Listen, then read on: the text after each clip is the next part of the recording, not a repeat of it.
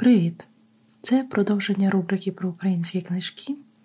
Як ми читаємо українську класику, базуючись на неймовірних ісаях Віри Агієвої і ділячи все за її розділами і за тим, як вона пропонує. Тому я часто називаю під відео теж написано, що це українська література за Вірою Агієвою, тому що ми йдемо по її протоптаній для нас стежці і по тому, як воно нам пояснює деяку літературу. Наступний твір, який ми будемо читати, він дуже багато в чому впирається в е, стандартне сприйняття нами української літератури, яке в нас ще зі школи. Що Українська література це про страждання, про каяття, про якісь е, зубоження. Тимошенко зараз десь має випрагнути. І в цілому це дуже нещасливі всі знедолені персонажі. І є оцей стереотип того, що така вона українська література в цілому, що ми не могли творити нічого веселого, класного і е, райду, райдушкового.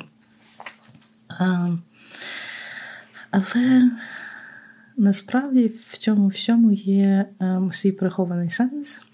І, до прикладу, от чому Квітка Основ'яненко написав Марусю? Чому він написав такий це це трагедія? Та? Чому він написав такий дожливий сумний твір? Тому що в нього виникнув, виникла суперечка з кимось, він не називає з ким, з іншим автором, мабуть, тому що він пише, він називає українську малоросійською, так що типу, от в мене виникла ця суперечка на малоросійському наріччі тому що він це пояснював російському критику. Так, і ви маєте розуміти, що Квітка і Основ'яненко він трошки грав на типу на двох полях. Він наче щось міг писати російською, і в той же час писав щось українською, тому що в нього просто він не міг так сильно бунтувати. Свого часу потім, як правильно бунтувати, всім покаже Шевченко, який ні з ким не рахувався. Але повертаючись до цього. Він з кимось розмовляв, мабуть, з іншим автором, що і цей інший автор йому доказував, що неможливо російською, тобто українською, створити нічого е, путнього, важливого і нічого такого щімкого, що могло проступити серце. І ем, Через це була, е, це була в мене суперечка з письменником на малоросійському наріччі, пояснював Кітка Основ'яненко російському критикові давцеві Плітньову. Я його просив написати щось серйозне, зворушливе. Він мені доводив, що мова незручна і взагалі нездатна. Знаючи її зручність, я написав Марусю і довів, що від малоросійської мови можна розчулитися. О, Це, що писав Квітка Основ'яненко. І в цілому так, цей твір про це довести, що українська мова гідна бути е, дожливою, красивою і може описувати високі е, щемкі почуття. Отже, переходимо тепер до безпосереднього твору і почнемо читати Маруся. Все він знарочно їх налякав, щоб вони припросили його проводити їх і щоб не церемонились з ним іти. Ось як йдуть, і Василь їх попереджав. Звісно вже, молодецька походка проти дівчачої, та й піджидає їх. От Маруся збиралась, як би то з ним заговорити, а далі каже: Бачите, як ми тихенько йдемо, і ви нас піджидаєте. Може, ми вас боронимо? А чим? каже Василь. А Маруся каже: Тим, що, може, вам пильно треба у городі бути? Може, вас хазя, хазяїн жде? Себто недогад буряків, щоб випитати його, чи не скаже чого про хазяйську дочку. І вже мені тепер город, забув про його й думати, сказав Василь, а далі, тяжко здохнувши, й каже: Одно в мене на думці, коли б то Бог поміг, тільки з тим і піду до хазяїна. Щоб, а чому ви вчора на весіллі не танцювали? перебила йому Олена та й почала з ним пощекувати. Він їй слово нехотя чи скаже, чи не скаже, а вона йому десять. Та так і стриже, так і стриже, та вигадує, та докладає, та придирається, що вже Василь ніяким побитом і не відчепиться від неї. А сердечна ж то Маруся зачепила було Василя, тепер і сама не рада. Вже ж тепер він, не таючись, сказав, що у нього щось є на думці, і що за тим тільки йде до хазяїна. Все вже певно, щоб домовитися об сватанні на його дочці. Ото таких думках та гадках йде не йде, і ноги не служать, і сердиться на себе, чого вона на торг пішла, сердиться на Василя, чого він їм назустріч попався, і вже, мов засватаний, а з чужими дівчатами ходитиме по базару. Сердиться і на Олену, чого вона така весела, чого так засватаним пароком пащикує. Сердиться на усіх і за все, а сама не зна на кого і за що. Ось прийшли в город, походили по базару. Олена зараз купила усе, що треба їй було, а Маруся тільки ходить за нею та світом нудить, і усе нападається на Олену, що притьмом пора додому. А Василь усе з ними ходить та, як той міхоноша у коляці, носить Марусин кошик та склада, що Олена купує. Далі, осмілившись якось то спитати Марусю, побачивши, що вона всю дорогу мовчала, думав, певно, що вона на нього сердиться, та й пита А ти, Марусю, чом нічого не купуєш? Та мені не багацько, де чого й купувати, каже Маруся, та й відвернулась від нього, щоб не дивитися на чужого жениха.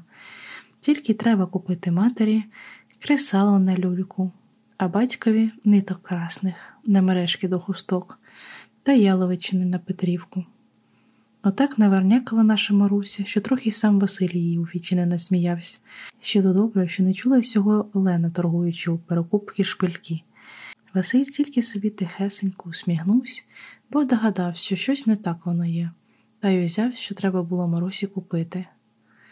Покупивши і поскладавши у кошик усе каже вже як хочете, дівчатка, а я вас опроводжу аж додому, щоб оборонити вас від собаки, та й мені таки у вашім селі є до чоловіка діло. Опять таки Василь сприхав не було йому ніякого діла ні до якого чоловіка, а хотілося йому, та побачимо, що буде далі. От і пішли вони собі вп'ять у губці з города. Тільки що вийшли з вулиць на степок, От Олена як крикне Ох, я дурна та божевільна, забула зайти до шевця по батькові чоботи. Що тут мені на світі робити? Потолкувавшись, порадились, щоб Олена сама вернулась у город за чоботями, за тим, що недалеко і в вулицях не страшно, а Василь, щоб зостався біля Марусі, і щоб тут же дожидали Олени, а вона мусила швиденько вернутись. От як зосталися удвох Василь з Марусею, ви посідали собі на горбику. Зараз Василь їй каже Марусю, хоч ти розсердишся на мене, хоч проженеш від себе, хоч не звелиш ніколи на очі попадатись. А я таки тобі тепер договорю, що вчора хотів сказати.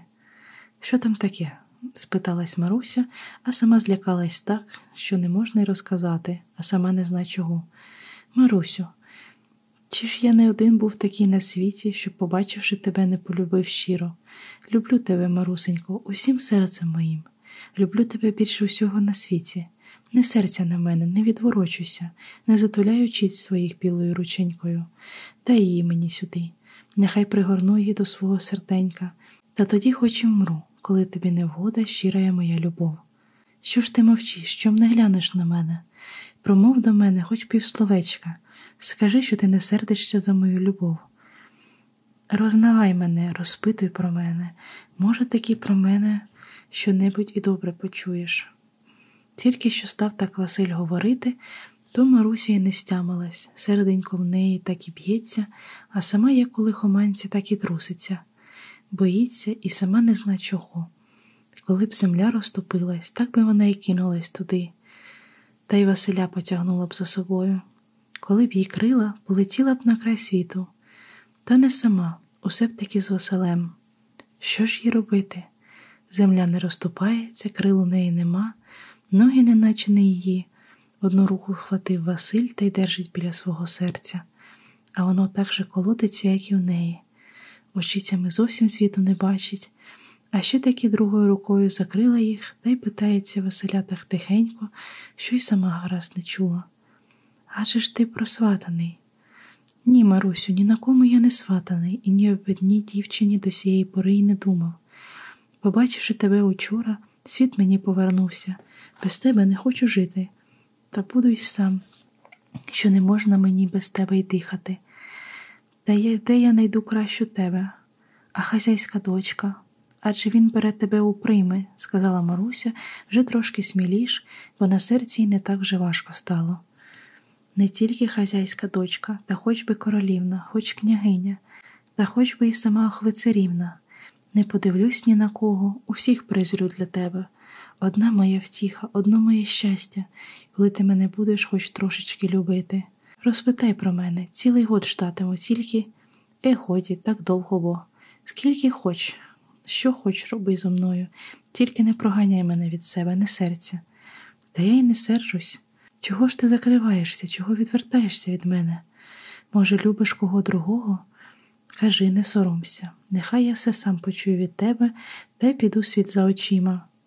Ні, бо я другого не люблю. Так зглянь же на мене, не закривайся. Але ще б не закривались, мені бо стидно. Чого ж тобі стидно, скажи, тут нема нічого, що я кажу. А тож і не стидно сказати, що я тебе люблю, ні за що у світі не скажу. Та сеє сказавши, як заплаче гірко, і стала його прохати Василечку, голубчику, соколику мій, не випитуй же в мене, чи люблю я тебе. Я сього тобі зроду не скажу, щоб ти не посміявся надо мною. Я й сама не знаю, що зо мною сталося. Я ще нікого не любила, нікого не хотіла любити, цуралася парубків, а як побачила тебе, світ мені не змилився. Усім я нудила, усюди я скучала, а як сказали, що ти просватаний, так я й сама не знала, що й робити.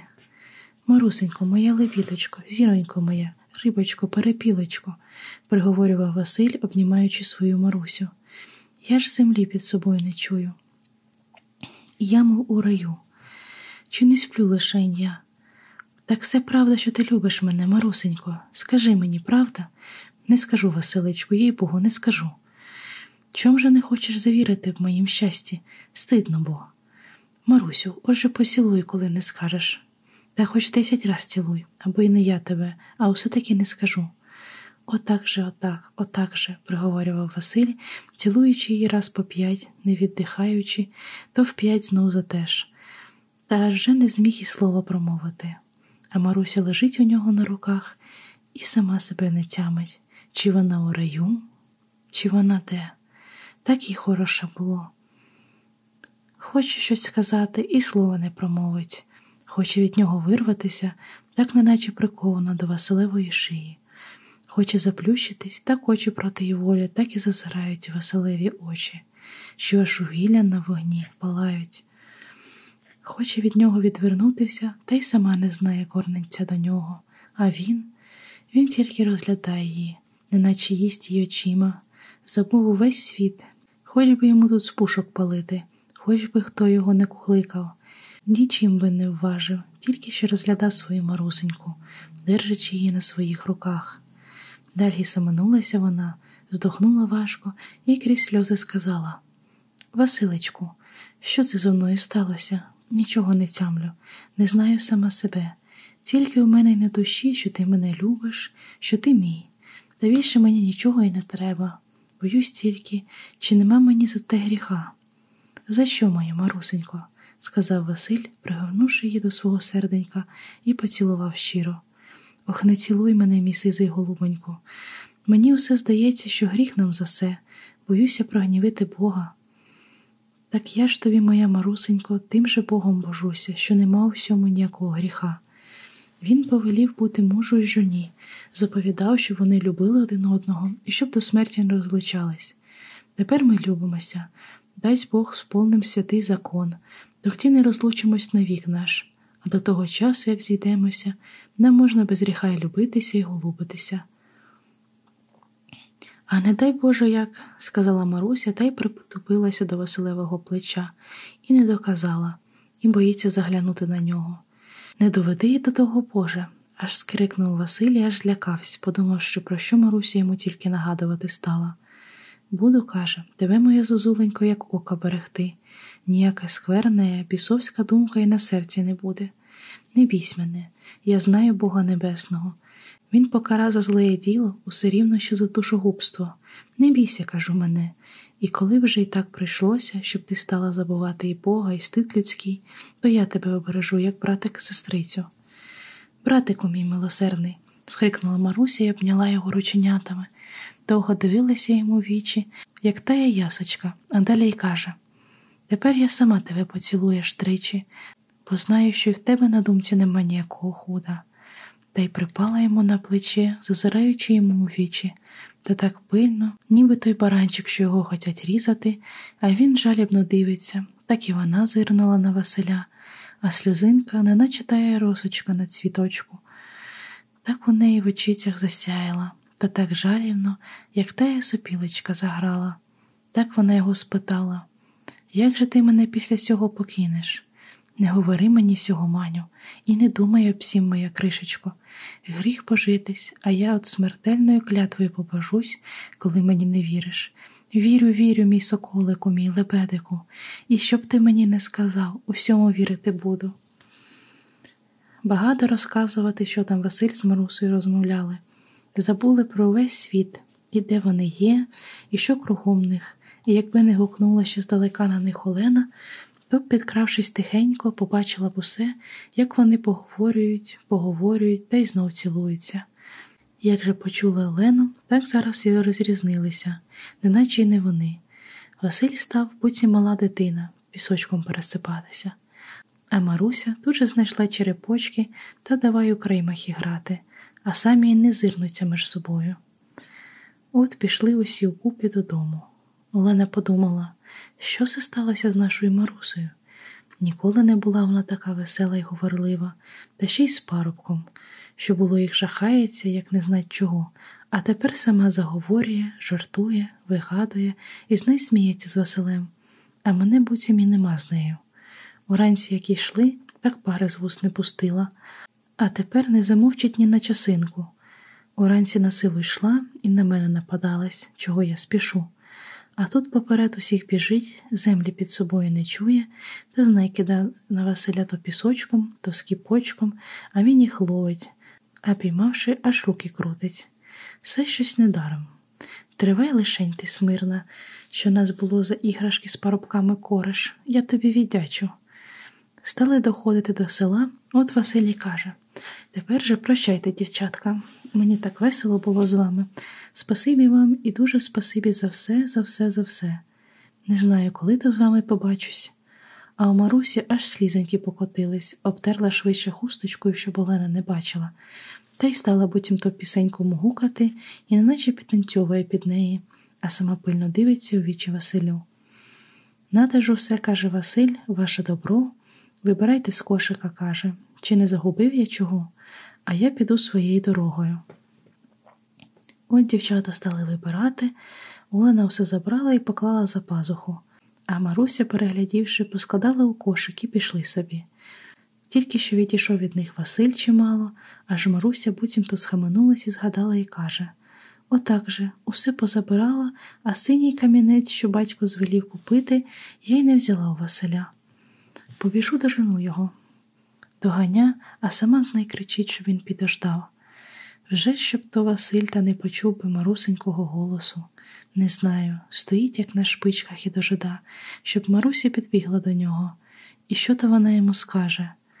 Ось вона, догнавши його, сказала Я знарошне, буцім то забула у тебе синій камінець, щоб тобі нишком сказати приходь сьогодні на озера, що у нашому бору. Я там буду, то ще поговоримо.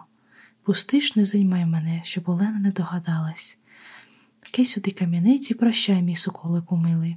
Приходь же, сказавши, та скільки є духу до Олени. Олена ж усе підглядала та й дума собі. Добре ж до якого часу не буде мене тепер зупиняти.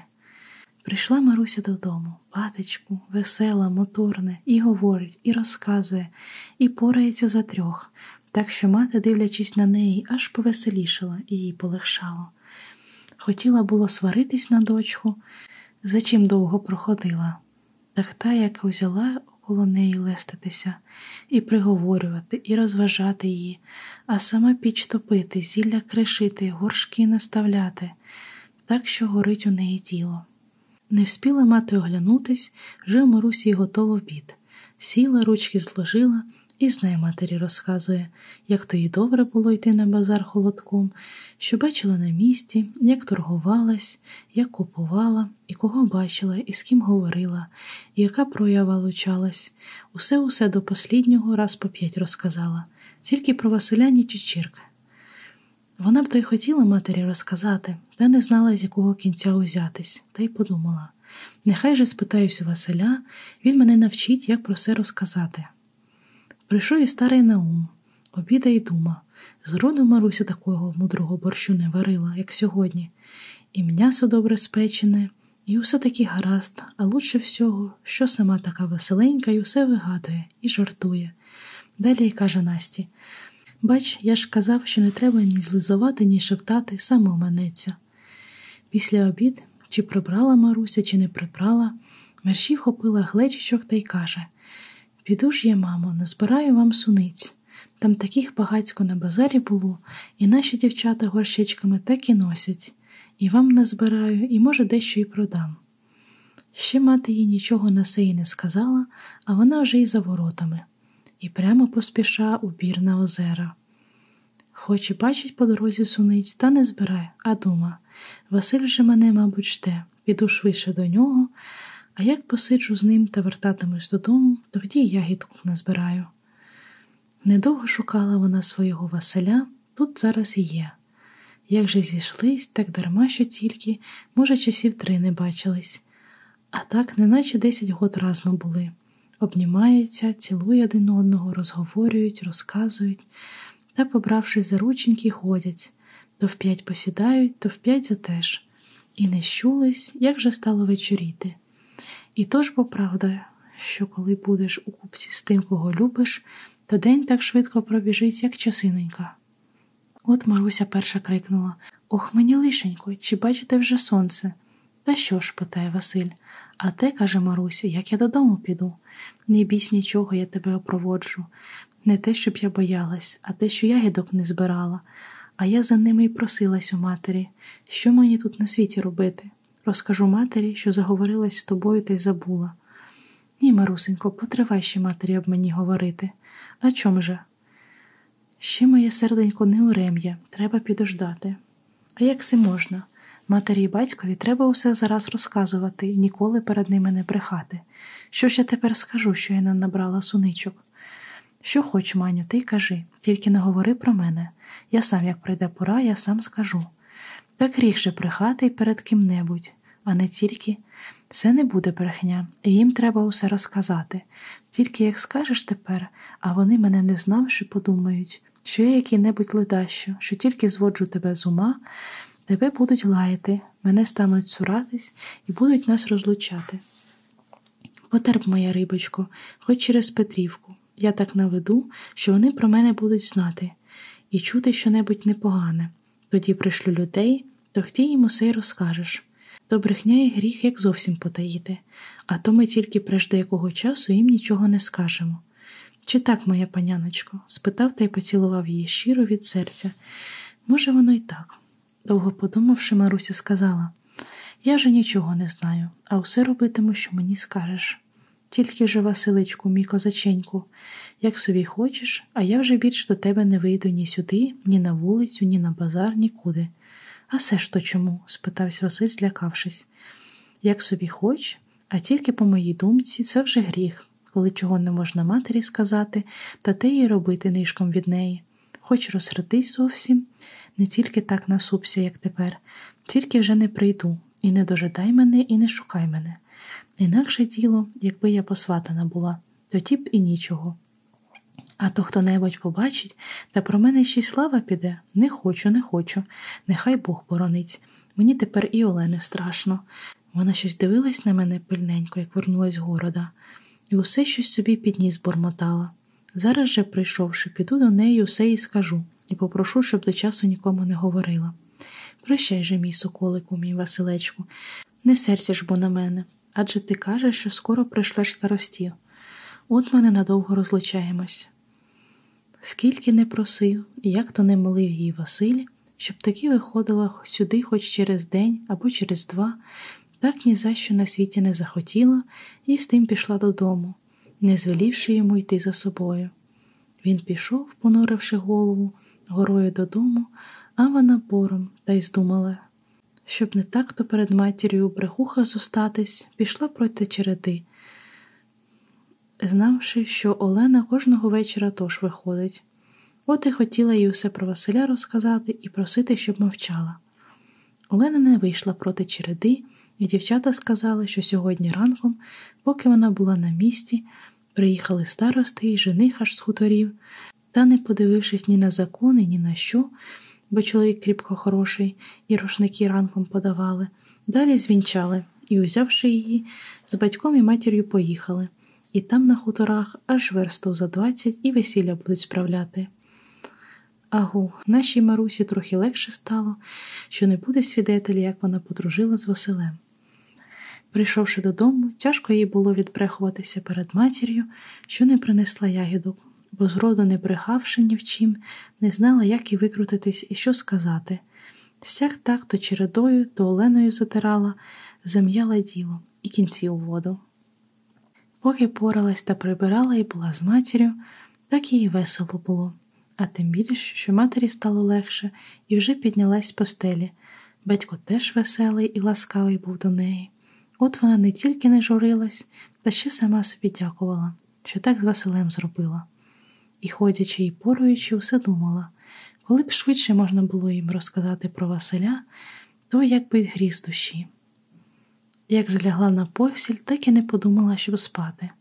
Зараз прийшов їй на думку Василь, як то він, мабуть, журиться, що не скоро з нею побачиться, та як її бути, як не бачивши з Василем неділю, або, може, нехай Бог боронить ці дві, як і жити на світі. І ще таки учора думала собі, ще я не так його люблю, як сьогодні, після того часу, як він сказав, що мене любить, та ще як поцілував, та, задумавши все, як засоромилась, і поночі чує, що ви до неї як жар горить. Що ж оце я наробила дома собі, чи все ж я, що й слухати не хотіла б хлопцях? Скрізь землю пішла від стида і сорому. А що, якщо Василь надо мною сміється? Тут їй ще душніш стало, а далі як роздумала, що Василь зовсім не такий, щоб йому сміятись, і що він божився, що її кріпко любить, то й тихомирилась, і тільки того соромилась, що цілувалась з ним, і у бору довго з ним сиділа. Та все вже так дума і вперше, і востаннє. Все на мене любов напала, а матуся казала, що любов як сон, ні заїси, ні заспиш, і що робиш, не знаєш, мов у вісні. Борони, мати Божа, що я гіршого нічого не зробила. Та як не буду з ним бачитись, то і жартувати ні з ким буде. Добре ж я зробила, і сама собі дякую, що не звеліла йому до себе ходити. Так собі порадившись, устала, бо вже й розцвіло і зараз прийнялась поратись. Що ж, тут корову доїть, а сама озирається, чи не йде Василь. По воду пішла, оглядається на Василя. У хаті сало товче, а на двері поглядає, чи не Василь їх відчиня. За стіл сіла обідать, а саме у віконце усе зирк та зирк, чи не йде Василь. І жде його, і не жде, і хоче, щоб прийшов, і боїться, щоб не прийшов. Після обіду у хаті сидячи, дума, коли б не він війшов піду на двір'я. На двір вийде, коли б не йшов вулицею, та щоб мене не побачив, піду лучше у хату. І так знай світом нудить удень, а нічу мало чогось спить. Усе їй те на думці, що коли то вона побачить Василя і коли то не буде з ним розлучатись. І Василь не лучший був її, не тільки роботу, покинув хазяїна й город, знай блуках рух села, де жила Маруся. Ходить, ходить, обір піде над озерами, де з нею сидів, сяде, нема Марусі, не йде Маруся. По селу вулицями ходить, та не зна, де її хата, не знає, як і батька її зовуть і призивають Маруся та й Маруся. Більше йому нічого не треба було знати, і він її не питав, за тим, що ніколи було. Усе їй розказував, як її любить, або слухав, як вона розказувала, що як вона його любить. Отже, і пущення пройшло. Тиждень Петрівки минається, ходить наш Василь і не зна, що вже йому й робити. Аж ось іде своєю дорогою, бачить, чоловік віз мішки від вітряка, та вісь йому і уломилась. Чоловік той хоче, щоб підв'язати як-небудь, так шкапа не стоїть, і той чоловік мучиться з нею, а другий те, що й не воза не підніме, бо вже собі старенький був. От Василь, парень друзяка. Побачивши сеє, підійшов до нього, поздоровкався і каже Келишень, дядьку, я тобі допоможу, а то не з твоєю силою справлятись з мішками і зі шкапою. Чоловік той подякував і попросив помогти. Василь, як прийнявся, разом справили віз, і сяк так на трьох колесах можна було доїхати. Чоловік ще більше дякував Василеві і просив, коли по дорозі проводити його до двора, щоб часом не порозв'язувалось, тоді він вп'ять не здужав справити, а вже й вечоріло. Василь пішов з ним помалу і нічого не розпитував, бо йому до всього було байдуже, тільки знає об Марусі думав. От іде та йде за возом, бачить, чоловік у тім селі, де Маруся живе, та повернувся у вулицю. Василь зрадувався. От дума, тут пробуду, то, може, що-небудь прочую про Марусю, як то вона моя Галочка поживає. Аж от заїжджає чоловік на двір. Василь зирк, біжить його Маруся назустріч до чоловіка і кричить Де се ви, тато, були? Ми вже вас. Та й замовкла, як узріла свого лебедика, та з радощів уже не зна, що й робити.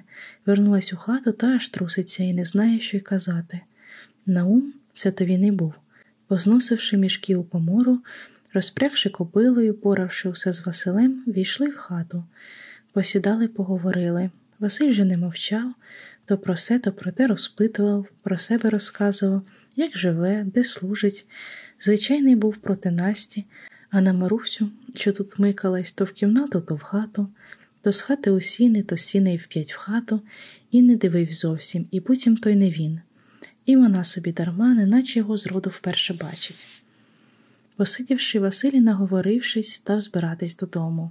Наумі каже Приходь, Василю, коли хочеш до нас завтра обідати. Неділенька свята і ще наговоримось. Василь сказав, що прийде, поклонився і пішов з хати. А Наум кликнув А де ти, Марусю? Проведи Василя від собаки за ворота. Маруся на руку ковінька, мерщій з хати, і ще Василь не вийшов з сіней, вона вже й біля нього і щепилась рученьками.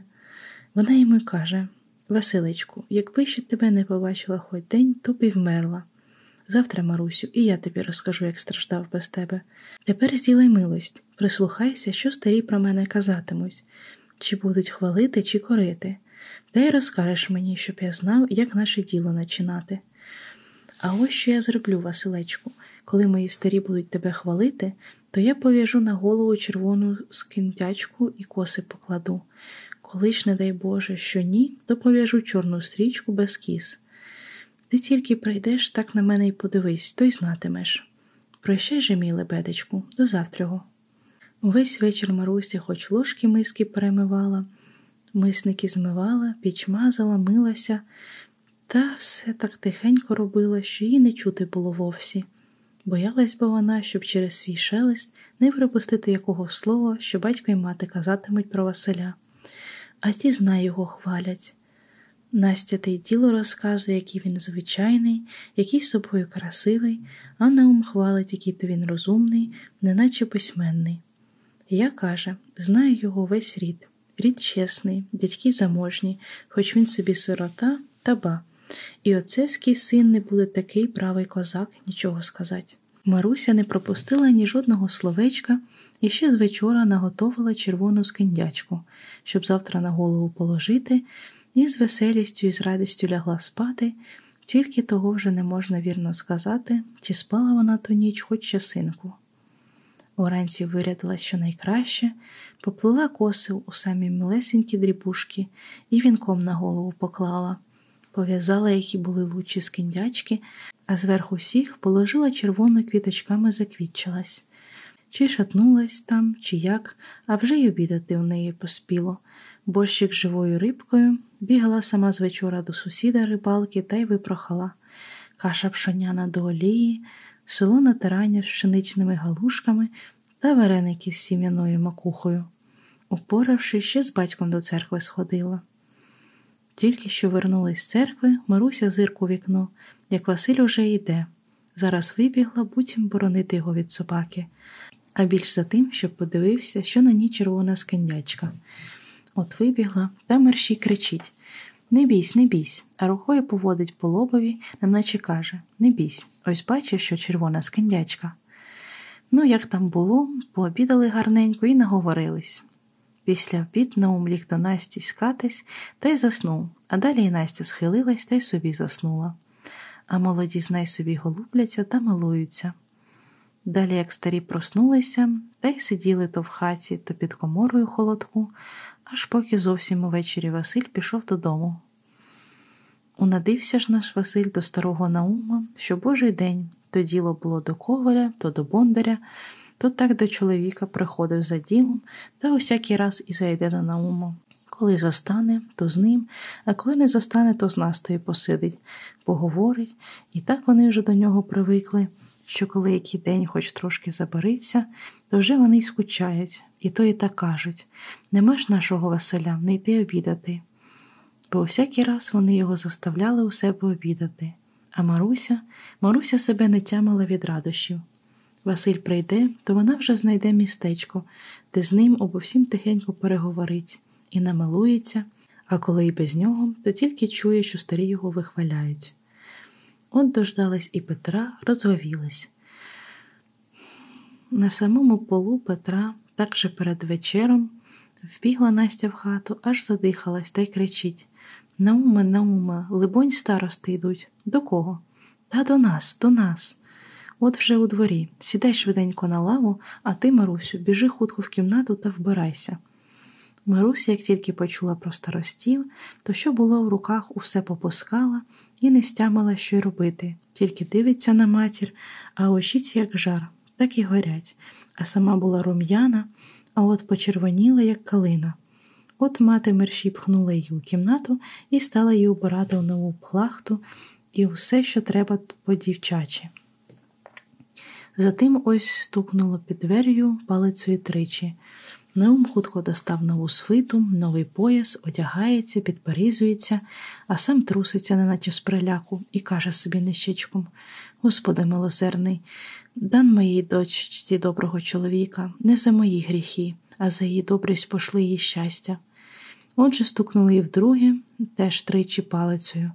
Наум, одягшись зовсім, і змів із скатерці, що на столі, і, посунувши хліб, що завсегда лежить на столі к покуттю, а затим Настя засвітила свічечку перед богами, сів на лавку в кінці стола і дожидається. Аж ось стукнули під дверима і втретє, теж тричі. Тоді Наум перехрестився і каже до них Коли добрі люди та з добрим словом, то просимо до Господи. Насте, іди ж сідай йти. От Настя, затим упоравши Марусю, вийшла і, перехрестившись тричі, сіла біля Наума. За Наумовим словом війшли в хату двоє старостів люди хороші, міщани, у синіх жупанах, аглицької каламайки, поясами попівтрезувані, з паличками і у старшого старости хліб святий у руках. За ним війшов Василь, крий матір Божа, ні живий, ні мертвий, білий, як стіна. Пришедши у хату, старости помолились Богу Святому і поклонились хазяїну і хазяйці. Зараз Наум, хоч і знав їх дуже добре, а тільки для закону пита що ви за люди і відкіля, і за чим вас Бог приніс? Прежде усього, дозвольте нам поклонитись і добрим словом прислужитись, не познущайтесь вислухать нас, і коли буде те, що ми не є, коли ж наше слово буде не влад, то ми й підемо назад. А що ми люди чесні і без худої науки, то от вам хліб святий у руки. Наум, узявши хліб, поцілував і, положивши на стіл край свого хліба, каже Хліб святий приймаємо, а вас послухаємо. Сідайте, люди добрі, до чого ще дійдеться, а ви своїх ніг не турбуйте, може, і так здалека йшли. А з якого царства, з якого государства? Старший староста й каже Ми є люди німецькі, а йдемо землі турецької. Ми собі ловці, удалі молодці. Раз дома у нашій землі випала пороша, а я й кажу товаришу чого нам дивитись по таку шквирю? Ходім скать усякого звірю. І пішли, їздили, слідили і нічого не получили. Назустріч нам якраз їде на вороному коню оцей князь. А Василь устав та й кланяється, бо все про нього говорили. От після зустрічі він каже Говорить нам такі речі. Ей ви, ловці, добрі й молодці, услужіте мені службу, покажіть дружбу. Ось якраз попалась мені лисиця або куниця, а трохи чи не красна дівиця. Їсти пити не желаю, достати її желаю. Можіте, піймайте, чого душа захоче, усього від мене бажайте. Десять городів вам дам і скриту хліба. От ловцям молодцям того й треба. Пішли ми по слідам, по всім городам. Перш слід пішов у Німеччину, а далі у Туреччину. Ходимо, шукаємо, а її не піймаємо. Усі царства государства пройшли, а її не знайшли. От і кажемо князю не тільки звіря в полі, що куниця, пошукаємо деінде, знайдеться й красна дівиця. Так наш князь затявсь, при своїй думці зоставсь. Скільки, каже, говорить, по світу не їжджав, у яких царствах государствах не бував, а такої куниці, ніби красної дівиці, не видав. От ми усе посліду йшли, та все село, як зоветься, не знаємо, прийшли. Тут вп'ять впала пороша, ми ловці молодці, давай ходить, давай слідить. Сьогодні рано встали і зараз на слід напали. Пішов наш звір та до вас у двір, із двора до хати, тепер желаємо його піймати. Певно, вже наша куниця, у вас у хаті красна дівиця, нашому слову кінець, а ви зробите нашому ділу вінець. Віддайте нашому князю куницю, вашу красну дівицю чи віддаєте, чи нехай підросте. Поки староста за законне слово казав, Маруся у кімнаті усе поклони била, що батько віддав її за Василя, а він, сидячи на лавці, скрізь двері дивиться на неї, та то ж то здихне, то з нею переглянеться. Як же усе староста розказав, і прийшлося батькові одвітне слово казаться, вона таки припала до дверей і слухав. От Наум, усе насупившись, слухав, помовчав, а далі й каже Не вмію я до ладу усім ділі сказати. Спасибі вам за вашу працю. Ідете ви з дальньої дороги, то, може б, ви випали по чарці? Маруся, як це почула, та вголос. Настя аж поли руки вдарилася та й крикнула Ох, мені лихо, а чому ж це так? А Василь так об землю кинувся та аж приповз навколішках до наумових ніг та цілує їх, та гірко плаче й просить. Будьте мені, батеньком рідненьким, не гнушайтеся бідним сиротою. За що в мене душу віднімаєте? Не можу без вашої Марусі жити, буду вам за батрака вічно служити, буду всякою вашою волю сповняти. Що хотіть, те й робіть зо мною, дайте сиротиночці ще на світі прожити. Тут і Маруся, забувши, що їй гоже і що ні, вибігла тож собі і впала до ніг отцевських, і просить, і плаче, то кинеться до матері, і руки її цілує, і приговорює Таточку, голубчику, соколику, лебедику, матінко моя рідненька, утінко моя, перепілочко, голубочко, не погубляйте свого дитяти, дайте мені, бідненький, ще на світі пожити. Не розлучайте мене з моїм Василечком. Не держіть мене, як дочку, нехай я буду вам замість наймички, усяку роботу, що скажете, буду робити і не охну. Не давайте мені ніякої худобоньки, буду сама на себе заробляти, буду вас доглядати і шанувати, аж поки жива. Хоч один годочок дайте мені з Василечком прожити, щоб і я знала, що то за радість на світі. Отак і Маруся і Василь один перед одним усе просили своїх старих. Та так жалібно, що старости обидва повставали і з найполами сльози утирають. Далі старший староста не втерпів і каже Ох, панове сватове, не слід мені, бувши у всьому важному чину, лишнє слово говорить. Моє діло таке сказав, що закон велить, та й жди отвіту. Що почуєш, з тим назад іди. Сказано дать нам по чарці, так же тут нічого доброго ждати.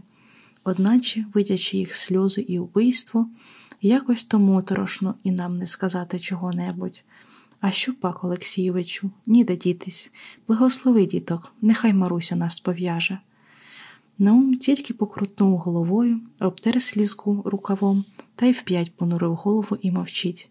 Староста каже може, стара мати сеє усе вередує. О, батечки мої, зараз каже стара Настя, чи я б не хотіла щастя своєму дитяті, адже вона моя утроба, Та де ж нам лучшого Василя скати? Він дитина розумна, похірна, усяк би нам позавидував. Та хіба ж я не жона своєму мужу, щоб не мала його слухати? У нас іде по Божому та по старостівськи. Він мені закон, а не я йому. А чому він не віддає, я не знаю. Він Василя завсегда любив. Кажи бо, Науме, що це ти робиш?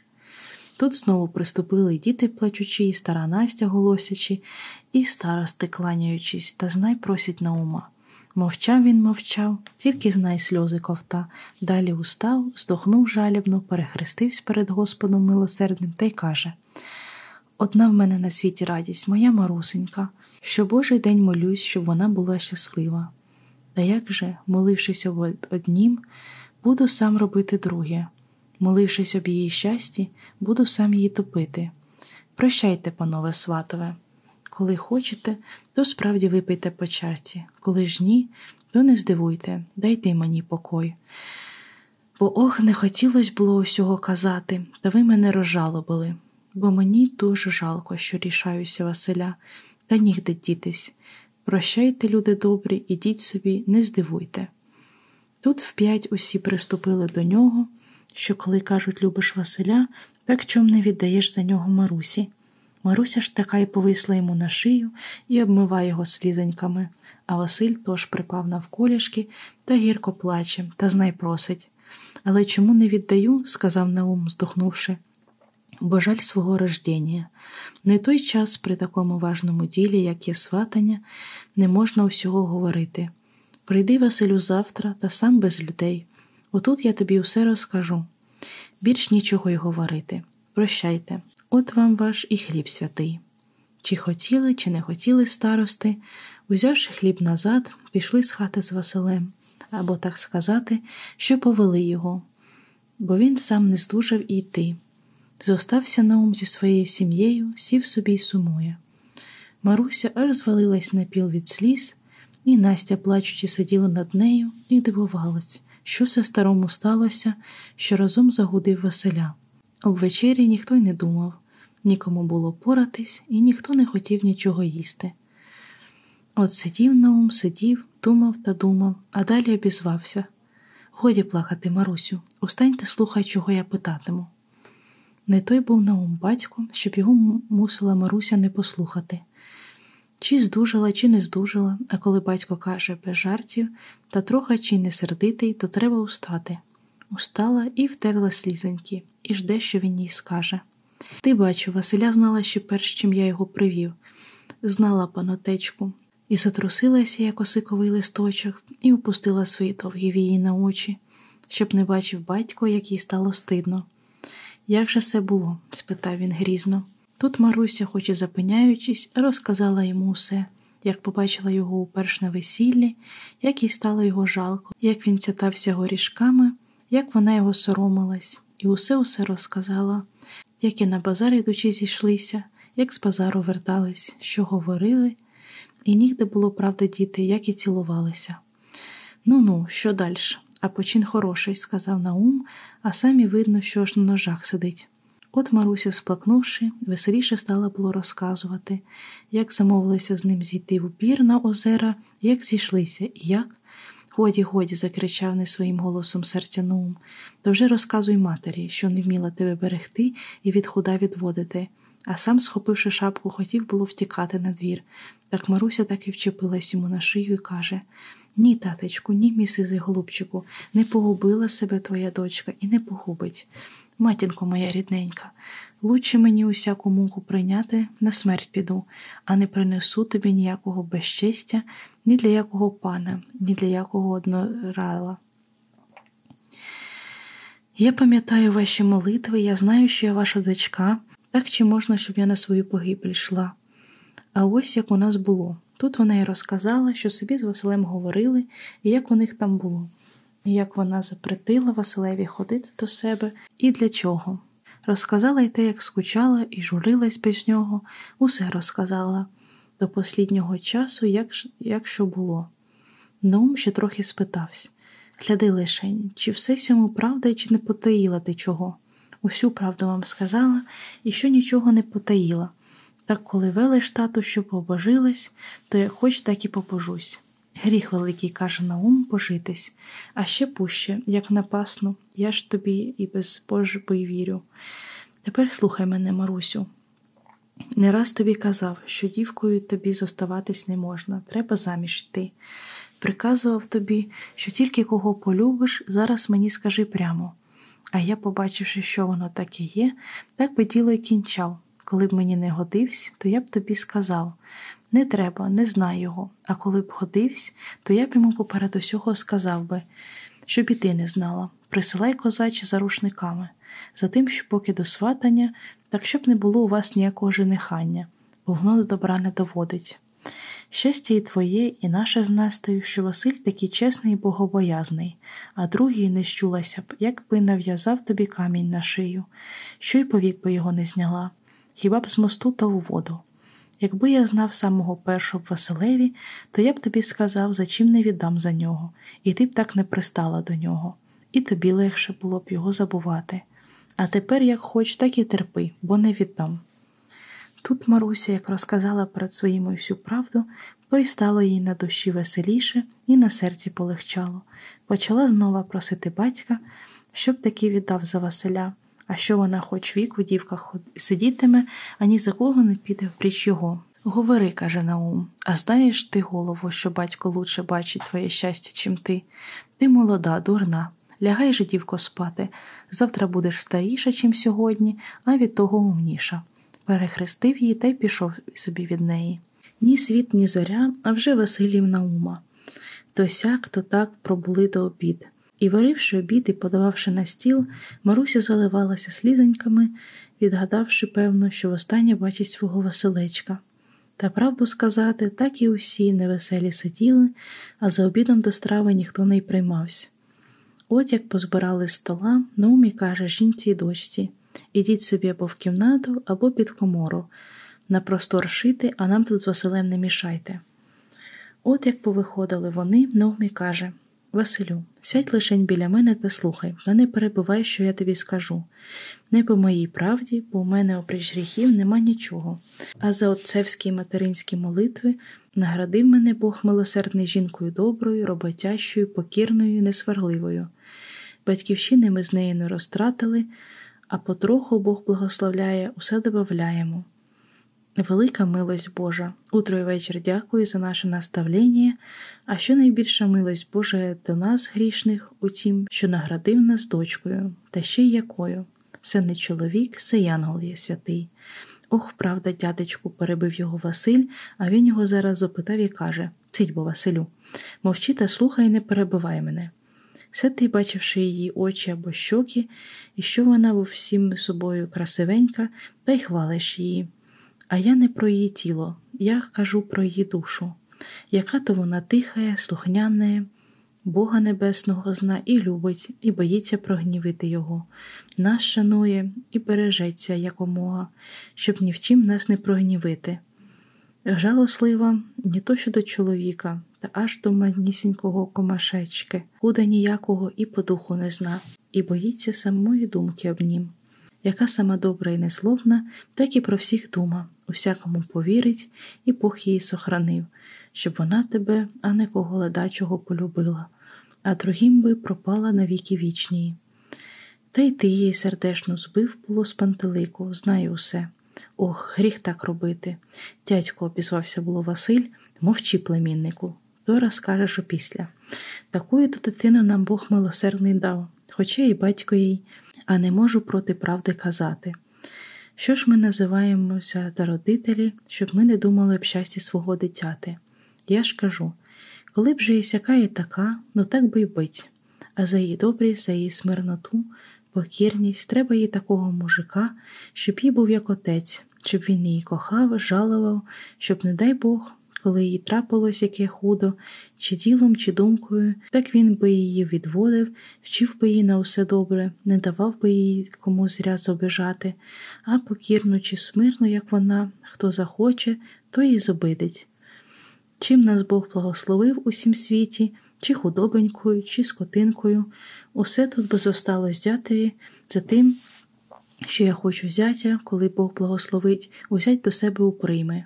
Так все вже не чи є, як моє діло, глядіть уже пильно, що він був хазяїн добрий, щоб хоч би вже й не розтратив і не розтеряв, що від нас прийме, і щоб її не довів ні до якої нужди, а коли Бог благословить діточками, так щоб і їх до пуття через науку довести і дещо їм зоставить.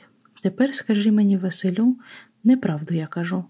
Правду, паноче, святу правду ви говорите. Коли б ваша милость, щоб мене наградили Марусею, я б усе то сповнив, що ви тепер розказуєте. Не можна, Василю, не будеш ти її таким мужем і хазяїном, як хочеш, бо все не від тебе. Коли ж я знаю, що сьому не можна бути, і бачу свою Марусю, що зовсім розум погубила, полюбивши тебе. Вона тепер рада за тобою, хоч і на край світу, і ще то Господь і не зовсім покинув. А я то думаю крий, мати Божа, аж крикнув Наум і перехрестився. От по сьому то прошу тебе ласкою та й приказую, як отець мого дитяти, покинь її, забудь, не ходи до нас і не знай її, хоч би вона тобі де й пострічалась, не погубляй її і душі її. Та й нас не пхай живих у яму, прошу тебе всім, сказав і гірко заплакав. Дай нам спокійно віку дожити, і не доведи нас відвічати за неї на тім світі. Та чому же ви, Наум Семенович, думаєте, що я не буду добрим її мужем і хорошим хазяїном? Ти ж мені розказував про себе, ти сирота, у дядьків твоїх по два, по три сини, і ти з ними у одній сказці. Сказка ваша дев'ятидушна, дядькові хлопці малі, а як прийде набор, то певно тобі лоб забриють, бо ти сирота, за тебе нікому заступитись, і дядьки скажуть ми тебе поїли, зодягали і до розуму довели, служи за нашу чергу. А що тоді буде з Марусею? Ні жінка, ні удова, звісно, як солдаток шанують, як саму послідню поплюгу, і ніхто й не вірить, що була солдатська та й чесна. Та й трохи чи не так, де їй за полками таскатись, а молоде, дурне, попадеться ледачим людям, не ведуть на усе злеє худобу розтаскають, повіднімають, хто її защитить. Діточки без доглядання, у бідності, у нищеті, без науки, без усього помруть, або, не дай Боже, безільниками стануть, а вона за тим і старіється, немощі, ойдоліють, бідність, калічество, тільки що в шпиталь до старців. Сказав все та й заплакав, як мала дитина. Не приведи, Господи, і ворогу нашому такої судьби. Так то, Василю, якби я б тебе не любив, я скажу по правді так я тебе полюбив, так мені тебе жалко, як рідного сина, а не хочу загубити своєї дочки і такої, як наша Марусі. Тепер сам здоров бачиш, по чому не можу тебе зятем прийняти.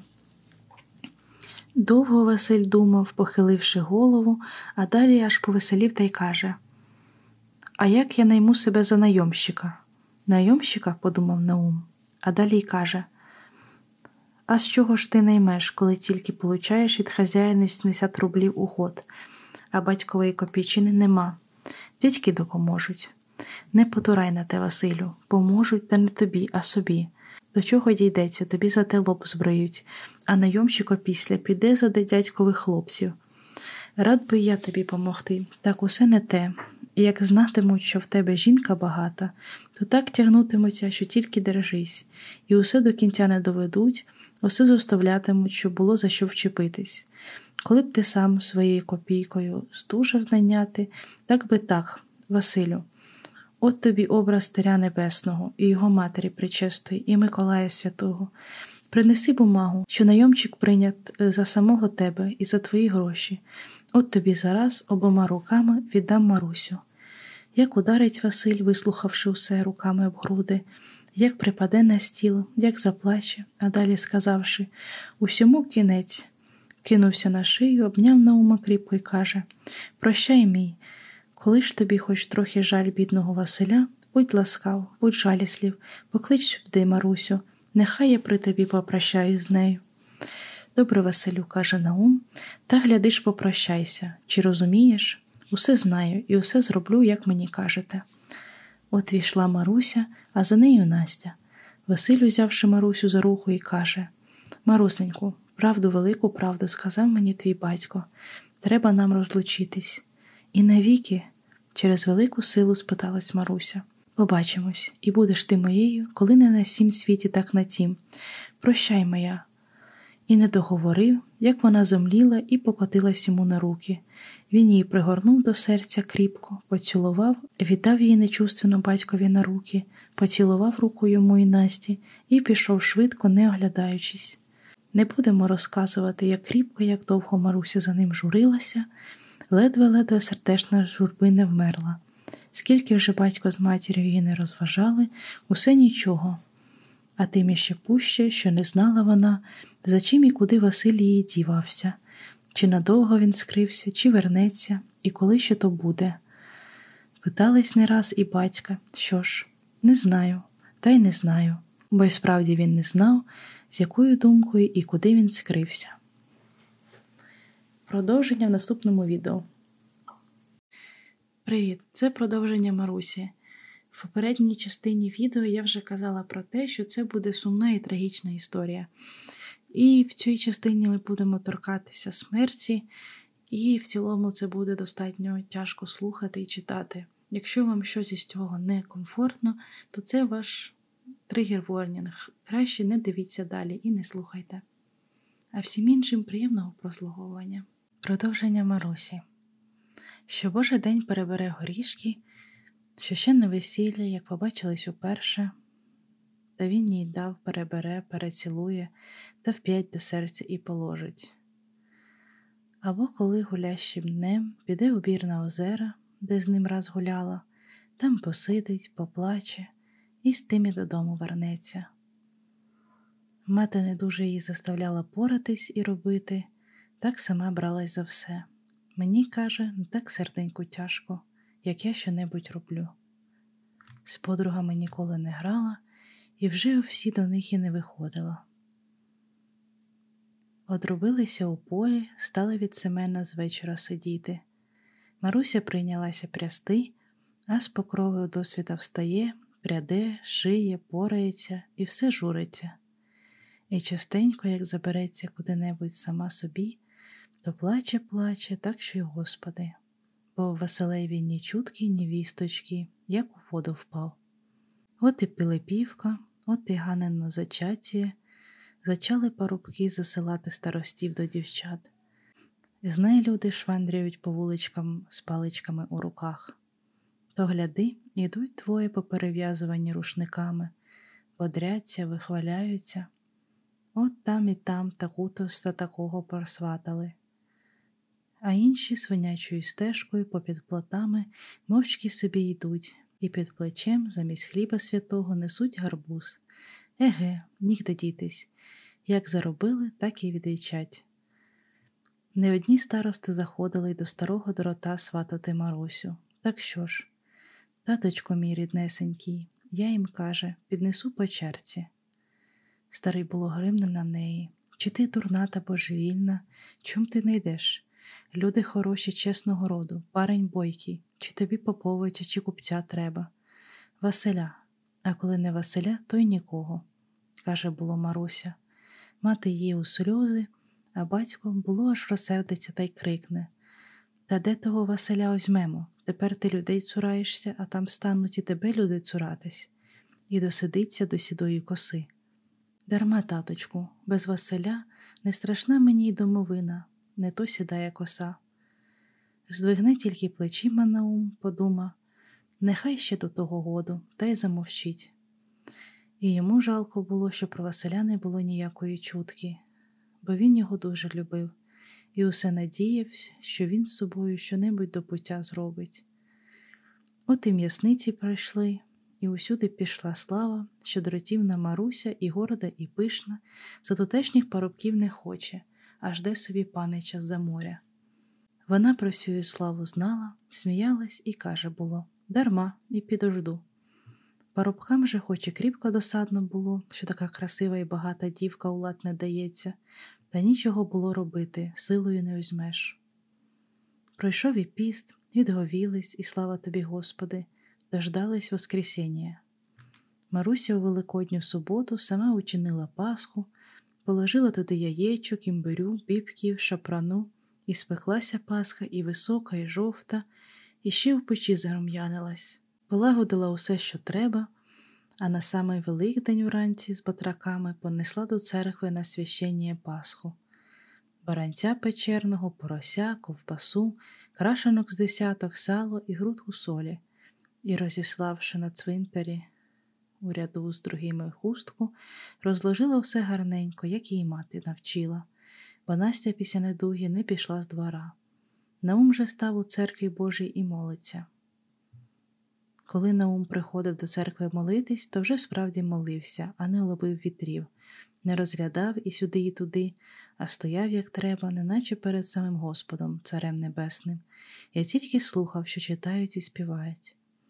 А сьогодні, у такий великий праздник, він ще більш молився, і на серці так йому було весело, як і усякому богобоязному, кого приведе Бог дождатись Великодня. От як він стоїть і молиться, служба Божа співається, вийшов насеред церкви читати апостола, і хто ж? Василь. Наум дивиться і сам собі не вірить, чи це він, чи не він. Розглядів хорошенько, аж зовсім він. Та він же овсі не письменний. Як же він буде читати? Може, навмання без книжки, може, витвердив на пам'ять, побачим. От Василь вже і Павла чтення сказав та й почав.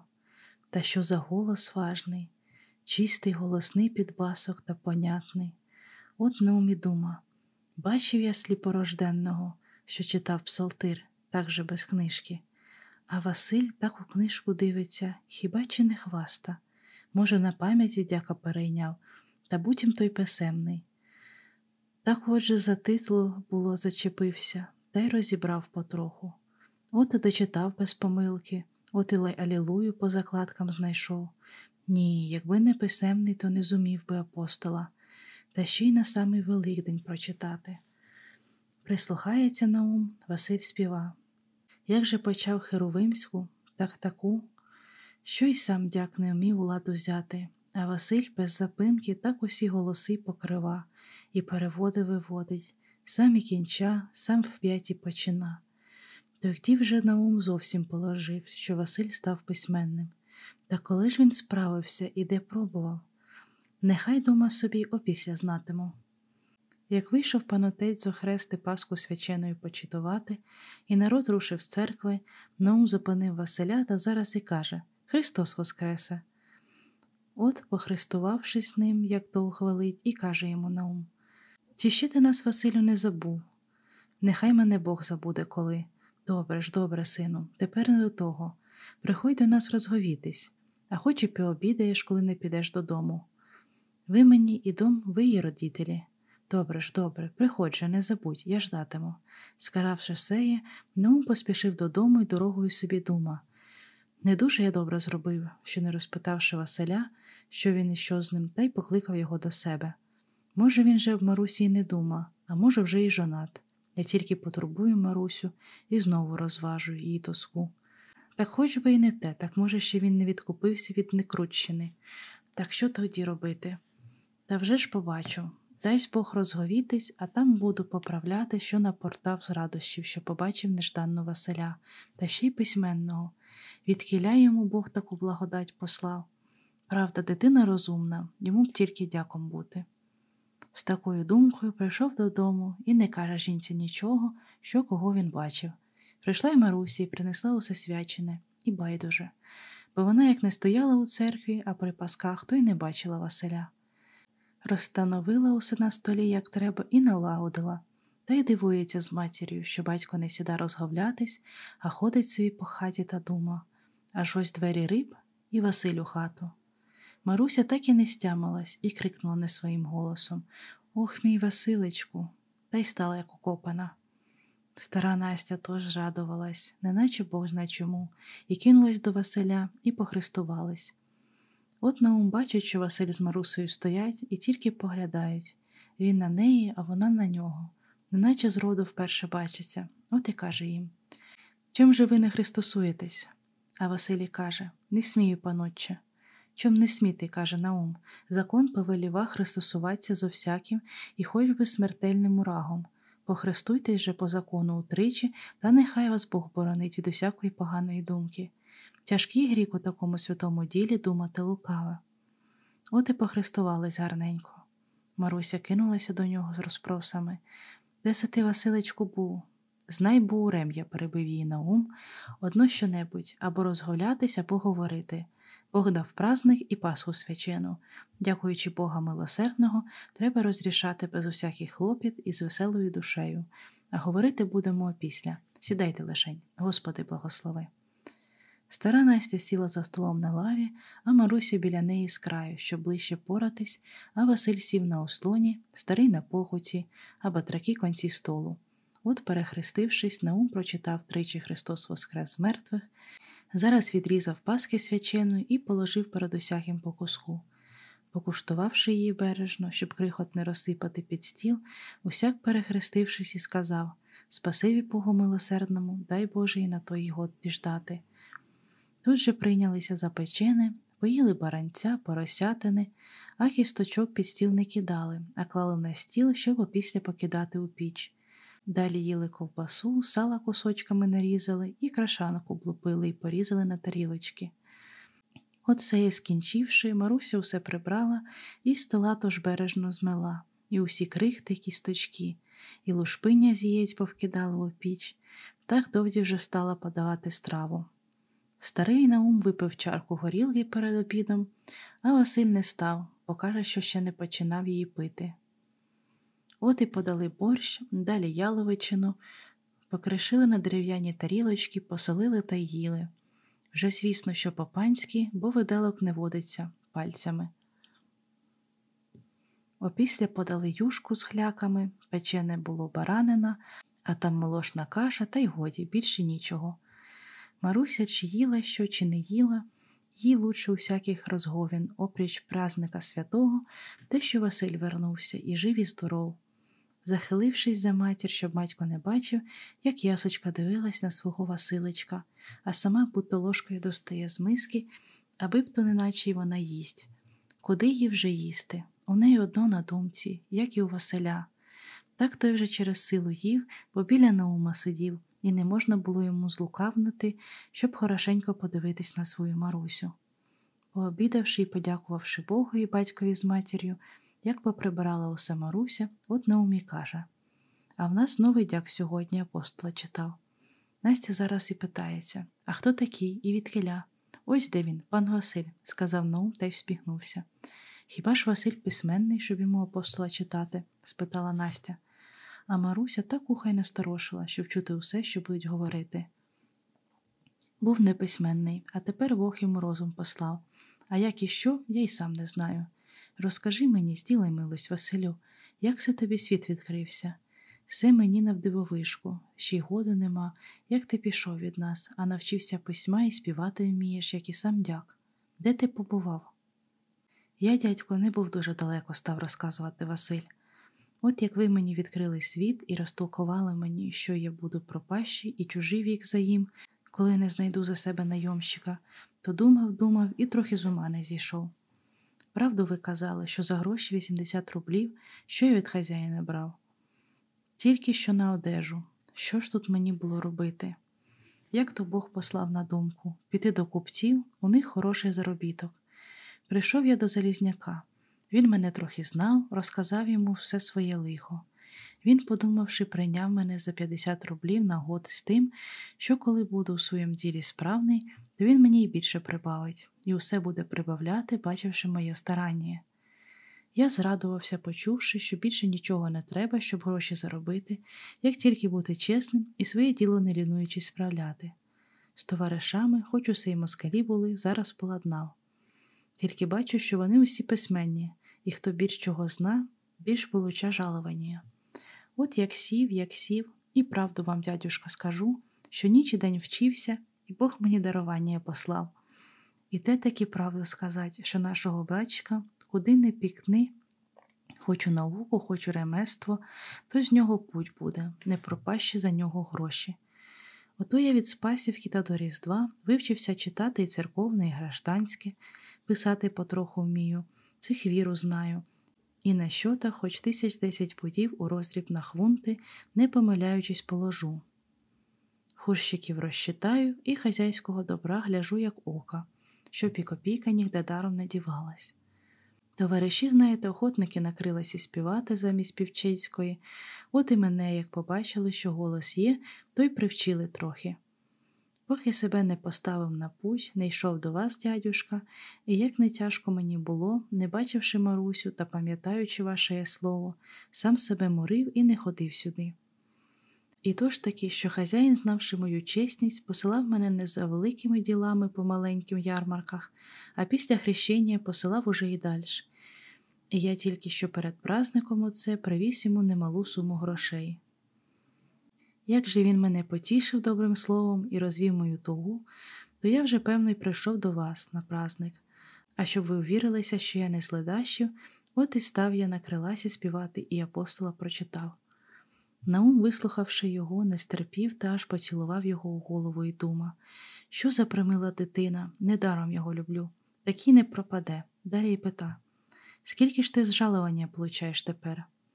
Жалування не щот, каже Василь аби б стало на одежу, а те важніш усього, що хазяїн, знавши мою нужду, чого я боюся і через що ви не віддаєте за мене Марусю, і сам хлопоче об мені. Тепер посла мене з хорою в Одесу, а відтіля піду в Москву і на заводи, і тільки вернусь сюди як причистій, а він мені сискає найомщика. Каже, хоч 500 рублів потеряю, у восени, як скажуть набор, сам і віддасть, а гроші, каже, будеш отслужувати. Нехай тобі Бог помага, сказав Наум. А далі, подумавши, й каже Чого ж більше думати? Присилаю вівторок післязавтра людей, бери рушники, і тобі веселіше буде у дорозі, і Маруся тут світом не нудитиме. Тепер нічого боятись. Це вже певно, що ти найомщика поставиш. Дасть Бог вернешся восени і весілля. Не можна й розказати, як зрадощили і Василь, і Маруся.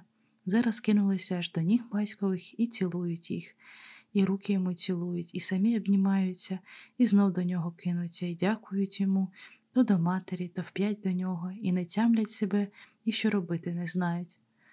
Довго дивився на них Наум, та все нишком сміється та дума то то діти. Далі каже Годі ж, годі, пустіть ж мене, ми ляжемо старою спати, бо я усю ніч стояв на одіянні, аж поки Христа дочитались, а ви хочете дома сидіте або гуляти йдете до колесок. Та тільки самі не качайтесь, бо гріб для такого празника сию пустотою возитись. Як же той день у Василя та Марусі було, нам нужди мало, бо, звісно, чи ходили, чи сиділи, а у себе однім говорили, як один без одного скучав, коли і що і як думав, як ні думано, ні гадано вони побачились, яка ще радость буде, як уже посватаються. Отаке все говорили та голубилися та милувалися. Отже і вівторок настав і к вечору стали дожидати старостів, прибрали хату, засвітили свічечку перед богами, старі нарядилися, як того хвалить, а що Маруся прибралася, так вже й нічого сказати. От постукали і раз, і вдруге, і втретє, і війшли старости, і подали хліб. І що говорили старости законні речі про куницю, як і поперед цього було.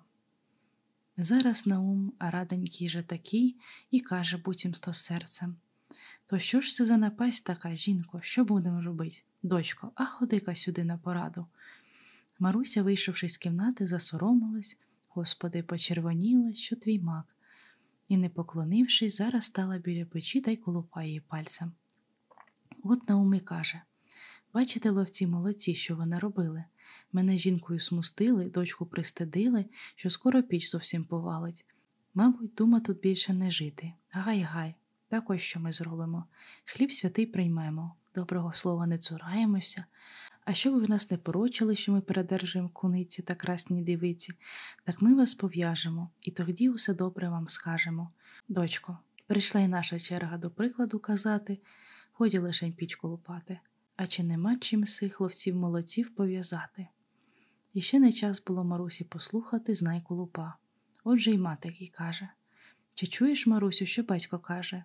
Іди ж, іди та давай, чим людей пов'язати. Або, може, нічого не придбала та сорому пічку лупаєш, не вміла матері слухати, не вчилася прясти, не зробила рушників, так в'яжи хоч валом, коли і той ще є. Пішла Маруся у кімнату і винесла на дерев'яній тарілочці два рушника, довгих та мудро вишитих, хрест навхрест покладених, і положила на хлібовому святому, а сама стала перед образом і дарила три поклони.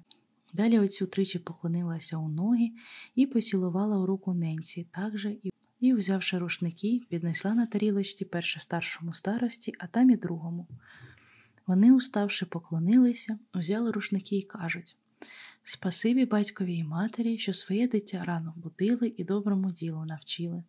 Спасибі дівочці, що рано устала, тонко пряла і хорошенькі рушники придбала. Пов'язавши собі один одному рушники, от староста й каже Робіть же діло з кінцем, розвідайте з князем молодцем, ми приведені, не стак винуваті, в'яжіте приводця, щоб не втік з хати. От мати й каже Ану, доню, ти ж мені казала, що на те по п'ятникам заробляла, щоб шовкову хустку придбати та нею пеню зв'язати. Тепер на тебе пеня напала, що не усіх пов'язала. Винесла Маруся замість хустки шовковий платок, красний та хороший, як сама. Наум її каже Сьому, дочко, сама чіпляй, за пояс хустку затикай, та до себе притягай та слухай його та шануй, а тепер його й поцілуй. От вони й поцілувались, а Василій викинув Марусі на тарілки цілкового. Після сього староста звелів посватаним, щоб кланялись перш батькові у ноги тричі, а як поклонились утретє, та й лежать, а батько їм і каже Гляди ж, зятю, жінку свою бий і уранці і увечері, і встаючи, і лягаючи, і за діло, і без діла, а сварись з нею повсякчас, не справляй ні на плаття, ні на одежі. Дома не сиди, таскай по шинкам та по чужим жінкам, та з жінкою у парці зі точками якраз підете у старці. А ти, дочко, мужику не спускай і ні у чим йому не поважай. Коли дурний буде, то поїде у поле до хліба, а ти йди у шинок, пропивай останній шматок. Пий гуляй, а він нехай голодує, та й в печі ніколи не клопочі, нехай паутинням застелиться піч, от вам і вся річ. Ви не маленькі вже, самі розум маєте, і що я вам кажу, і як вам жити знаєте. А староста й крикнув За таку науку цілуйте діти батька в руку. Поцілувавши, покланялись матері теж тричі, мати не казала їм нічого, її закон велить, благословляючи діточок, тільки плакати. Далі староста сів і каже тричі Христос Воскрес, а старі йому одвід теж тричі, воістину Воскрес. Старости кажуть, панове сватове, а свати кажуть, а ми раді слухати. Старости кажуть, що ж ви жалали, то ми зділили, а за свої речі дайте нам горілки гречі. А старі кажуть просимо милості на хліб, на сіль і на сватання. Після сього посватаних і посадили, як звичайно, на покуть, на посад. Батько сів біля зятя, а мати, звісно, поралась, сама і страву на стіл подавала бо вже Маруся не годилося з посаду уставати. Старости сіли на ослоні біля столу. Поки мати страву носила, батько став частувати старостів. Перший староста покуштував, покрутив головою, поцмокав та й каже Що це шватушка, панушка, це напитки. Скільки ми по світу не їжджали, а таких напитків і не чували, і не видали, і не куштували. Це ми таке для любезних сватів за моря придбали, каже Наум і просить. Ось ну теж усю покуштуйте, зверху хороша, а на споді самий гарний смак. Випив староста, зморшився, закректав та й каже від цього зразу почервонієш, як мах. Глядіте лишень, сватушка, панушка, чи не напоїли ви нас таким, що, може, й на стіни поліземо. Та що се ви на нас з казав Наум. Тут то такі, що мудре само по собі, а то ще ж ось що. Ішла баба від ляхів та несла здоров'я сім міхів. Так ми у неї купили, сім золотих заплатили та в напиток пустили. А староста каже Ну, що мудре, то вже справді мудре. Ану, товаришу, попробуй іти. Та й скажи, чи пили ми таке у Туреччині або хоч і в Німеччині, та й в Росії не пивали сієї. Виповів другий староста, теж прицмокуючи, і теж примовляв, похваляючи.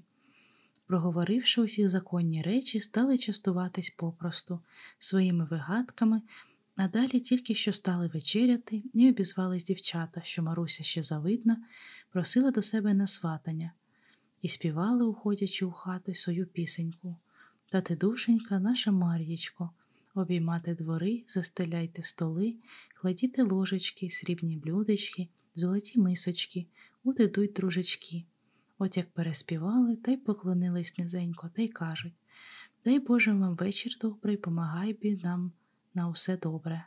Стара Настя така вже радісінька, що Бог привів її дождати одним одну доченьку, просватати за хорошого чоловіка та ще її люб'язного. Землі під собою не чує, порається хутко, і де та сила узялася, аж біга від стола до печі, і страву сама носить, і порядок дає. Кинулась зараз до дружечок і каже Спасибі, просимо на хліб, на сіль і на сватання. Так і усадила їх по чину від Марусі скрізь по лаві та й каже Сідайте, дружечки, мої голубочки, та без сорому брусуйте, а ти, староста, їм батуй. Так дівчатам вже не до їжі, одно те, що стидно при людях їсти, щоб не сказали люди. Ото голодна, мабуть, дома нічого їсти, так біга по чужим людям та й поживляється, он бачик запихається, а другий те, що треба своє діло справляти, та, не бравши за ложечки, заспівали. Ой чому, чому, усім новім дому, так рано засвічено, Мар'ячка встала, косу чесала, батенька пораджала. Порадь мені, мій батеньку, кого в дружечки брати, бери доненьку собі рівненьку, щоб не було гнівненько, садови, донечко, і вище, і нижче, а свою родиненьку ближче. Як же побачили, що стара Настя від такої жалібної пісні, покинувши порати, стала тяжко плакати, так вони стали співати інших. Де ж був селезень, де ж була утінка, селезень на ставку, утінка на плавку. А тепер же вони на однім плавку, та їдять же вони дрібною рязку, ой п'ють же вони холодною воду. Де ж був Василько, де ж була Мар'ячка, Василько у батенька, Мар'ячка у свого. А тепер же вони у водній світлонці. Ой п'ють же вони зелене вино, та їдять же вони дрібні її калачі, у мед умокаючи, маком обсипаючи, та в неділеньку рано чогось тоє та море грало. Там Мар'ячка га потопала, собі батенька бажала, а батенько та на бережечку є човничок і веселечко. Потопай моє сердечко, там неділеньку рано чогось тоє та море грало, там Мар'ячка та потопала, собі матінку бажала, а матінка та на бережечку є човничок і веселечко. Потопай моє сердечко, там неділечку рано чогось тоє та море грало. Там Марічка та потопала, собі Василька бажала, а Василько та на бережечку є човничок і веселечко, не потопай моє сердечко. Далі дівчата, бачачи, що просватані собі сидять і опріч себе нікого не бачать і нічого, що біля них робиться, не чують, захотіли їх зачепити і повеселити, та й заспівали. Та в саду Соловейко не щебетав, там Василь Марусі не цілував. Як же Соловейко защебетав, Василько Маруську поцілував. Тут усі зареготались на усю хату, і на ум напав, щоб такі діти поцілувались, а їм ти й на руку ковінька. Далі дівчата, буцім то жартуючи, заспівали Та ти, душенько, наша Мар'ячко, ламляте роженьку, стеліть дороженьку, щоб м'яко вступати, на двір танцювати, скрипками з цимбалами, з хорошими боярами. Як же вслухався усе на ум, та як розходивсь, притьмом давай музику та й давай. Нігде дітись, побігла моторніша з усіх, от таки до маха Третьяківна, до скрипника та й прикликала його. Батечки, піднялися танці та скоки, та що ну. Набігла повна хата людей, як почули, що старий дрот та просватав свою дочку. То ще мало що у хаті, а то й около вікон було багацько, так і зазирають, а біля хати дівчата з парубками носяться, дівчата дрібушки вибивають, поробо свого пака гарцює, батько з матір'ю знав, людей частують. Така гульня була, що крий Боже, трохи чи не до світу гуляли. Тільки Василь та Маруся нікого не бачили і дзувалися, що так швидко народ розійшовся. За голубенням та замилуванням не щулися, як і ніч минулася. Не дай Боже чоловікові печалі або якої напасті, то урем'я йде, не йде, мов рак повзе. А як уже у радості, то й не щуєшся, як воно біжить, як ластівка пропливе. Думаєш, один день пройшов, аж гляди, вже й тижня нема. Так було з Василем і з Марусею. усе у купці та в купці, як голуб з голубкою, і у город, і на місто, і до колисок, і на вгород, усе у купці собі ходять. І у монастир на богомілля в купці ходили, і молебень наймали, що Маруся обіцялася, коли буде посватана за Василя. Тільки притіки, а ось і проводи. Усе й урем'я хазяїн весела хуру, і Василеві з нею треба виступати. Ох, нам лишенько, скрізь свісь, кажуть обоє. Ми ще не наговорились, ми й не надивились один на одного, неначе сьогодні тільки зійшлися. Не плач, Василечку, каже йому Маруся, ти у дорозі й не щуєшся, як спасівка настигне. Тоді вернешся сюди і будемо у купці. Гляди тільки, щоб ти був здоровий, не скучай і не удавайся у тугу без мене. А я, оставшись без тебе, рано й вечір буду слізоньками вмиватись. Годі ж, годі, моя перепілочко, не плач, моя лебідочко, каже їй Василь, пригортаючи до свого серденька. Нехай я на чужій стороні один буду горе знати, а ти тут, зоставшись, будь здорова і весела, ти дожидай мене. А щоб нам одрадніш було, так прошу тебе. Вечірня зірочка, як зійде, то ти, споминаючи мене, поглядай на неї. У ту пору я стану зорювати, гляну на тую зірочку і знатиму, що ти на неї дивишся, то мені одрадніш буде, неначе я дивлюся на твої очіці, що як зірочки сяють. Не плач же, не плач. Отак то вони у останні часи розмовляли і обоє плакали безперестанно. А як же прийшло зовсім прощатись, так що там було? Коли вже і старий Наум так і хлипа, як мала дитина, а мати, глядячи на сльози та на тугу марусину, аж злягла, так що про молодих і казати. На прощанні випрохала Марусю Василя сватаний платок, що замість хустки йому дала, за тим, щоб часом дорогою не загубив, і що вона на неї, мов до нього, дивитиметься. Поважив їй Василь, віддав, а вона положила у той платок горішки, ще ті, що сперва наперва Василь дав їй на весіллі, зав'язала та й положила до серденька та й каже Тут воно лежатиме, аж поки ти вернешся і сам озьмеш. Сяк так Василь на силу вирвався від старих, а Маруся пішла його проводжати. То було на самі проводи, і треба було через кладовище йти, де на гробах у той день усі поминають своїх родичів. От Маруся взяла й мисочку, щоб і своїх пом'янути. Положила курку варену, три в'язки бубликів, буханець, два книша та зверху п'ятиковий медяник та узяла материну калитку з грішми, щоб старцям подати. А Василь дуже з нею ніс у хусті аж три десятки крашанок. Прийшли на гроби, аж панотець же й там і збирається правити панахиду. Маруся поставила до гурту й свою мисочку і граматку батюшці подала, що пом'янув її родичів. Маруся, смутна й невесела, усе молилася та знай поклони била. Як же заспівали дяки, ні печалі, ні воздихання, так вона так і захлипала та й каже Як ти вернешся, Василечку, то, може, мене на сім кладовищі будеш так поминати. Василь аж стригнув після такого слова і хотів її зупинити, щоб викинула таку думку з голови. Так його самого сльоза так і б'є, а на серці туга така пала, що йому дух так і захватує, і сам не знав, від чого йому так є. От служили панахиду, подала Маруся мисочку панацеві, а старців Божих оділила крашенками й грішми за царство небесне померших. Посідали люди на гробах трапезувати і поминати родичів, а Маруся вже не до того.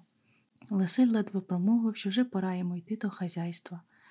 Батечки, як заголосить Маруся, та так і повисла йому на шию, виціловувала його, що то і віч, і у лоб, і у щоки, і у шию. Далі, неначе хто її направив. Разом покинула його, очіці засяяли, то була блідна, а тутечки почервоніла та так голосно, ніби не вона сказала Василеві, не зупиняючись. Василю, на кладовищі мене покидаєш, на кладовищі мене й знайдеш. Поминай мене, не удавайся у тугу, прощай на віки вічні, там побачимось. Сеє сказавши, не озираючись, пішла додому швидко, ступаючи так легесенько, неначе й землі не доторкається. А Василь, неначе грім біля його вдарив, стоїть, як укопаний. Далі дуже тяжко здохнув, підняв очі до Бога, перехрестився, вдарив поклон і, припавши на те місце, де стояла Маруся, цілував землю замість її, боячись і самої думки об тім, що сказала йому Маруся, а далі промовив Господи милосердний, нехай я один усі біди перетерплю, нехай я мру, тільки помилуй мою Марусю. Дай нам пожити на сім світі, а втім, як твоя воля свята. Та й пішов тихою ступою до Господи. Чи давно наша Маруся була веселенька, як весіння зорінька, поворлива, як горобчик, проворна і жартовлива, як ластівочка, а тепер точнісінько, як у воду опущена. Говорити мало й говорить, сяде шити, та чи стібнула голкою, чи ні, чи виведе нитку, чи ні, а зараз і задумається, і рученята посклада, півгород полоти, стане над грядкою та хоч цілий день стоятиметь, нічого не зробивши, поки мати її не покличе, приставить обідати, та або нетоплену піч, або забуде чого положити, або усе у неї перекипить, що їсти не можна, та до того довела, що нічого робить. Узялась мати вп'ять сама поратись. Часто гримав на неї батько і ласкою говорював, щоб не журилась, щоб у тугу не вдавалась, що туга з'їсть її здоров'я, зачахне, занедужа, і який от віддасть Богу, що ні найлучшу милость Божу, здоров'я не вміла зберегти і занепастила овсі. Що ж, тільки її і речей. Таточку, батечку, і ти, матінко ріднесенька, що ж мені робити, коли не можу забути свого горя, не можу не думати б своєму Василечкові. Світ мені не милий, і ніщо не розвеселяє, серце моє розривається, дивлячись на вас, що ви об мені убиваєтесь, та що буду робити? Я й сама своїй тузі не рада, тільки у мене й думки, де тут тепер мій Василь? Знаю, що час щодень він від мене усе дальш. От мене туга й душить. Не воруште мене, не займайте мене, неначе ви й не бачите нічого, не розважайте мене. Мені неначе легше, як я журюся у волю, і ніхто мені не міша. Порадившись між собою, старі дали їй волю. Нехай кажуть, як собі зна, так собою і робить. Наділив її Бог розумом, вона і богобоязлива, і богомольна, так її отець милосердний не оставить, нехай поступає, як зна. І ще з того дня, як проводила Василя, не надівала Маруся ніякої скиндячки, ніякої стрічки.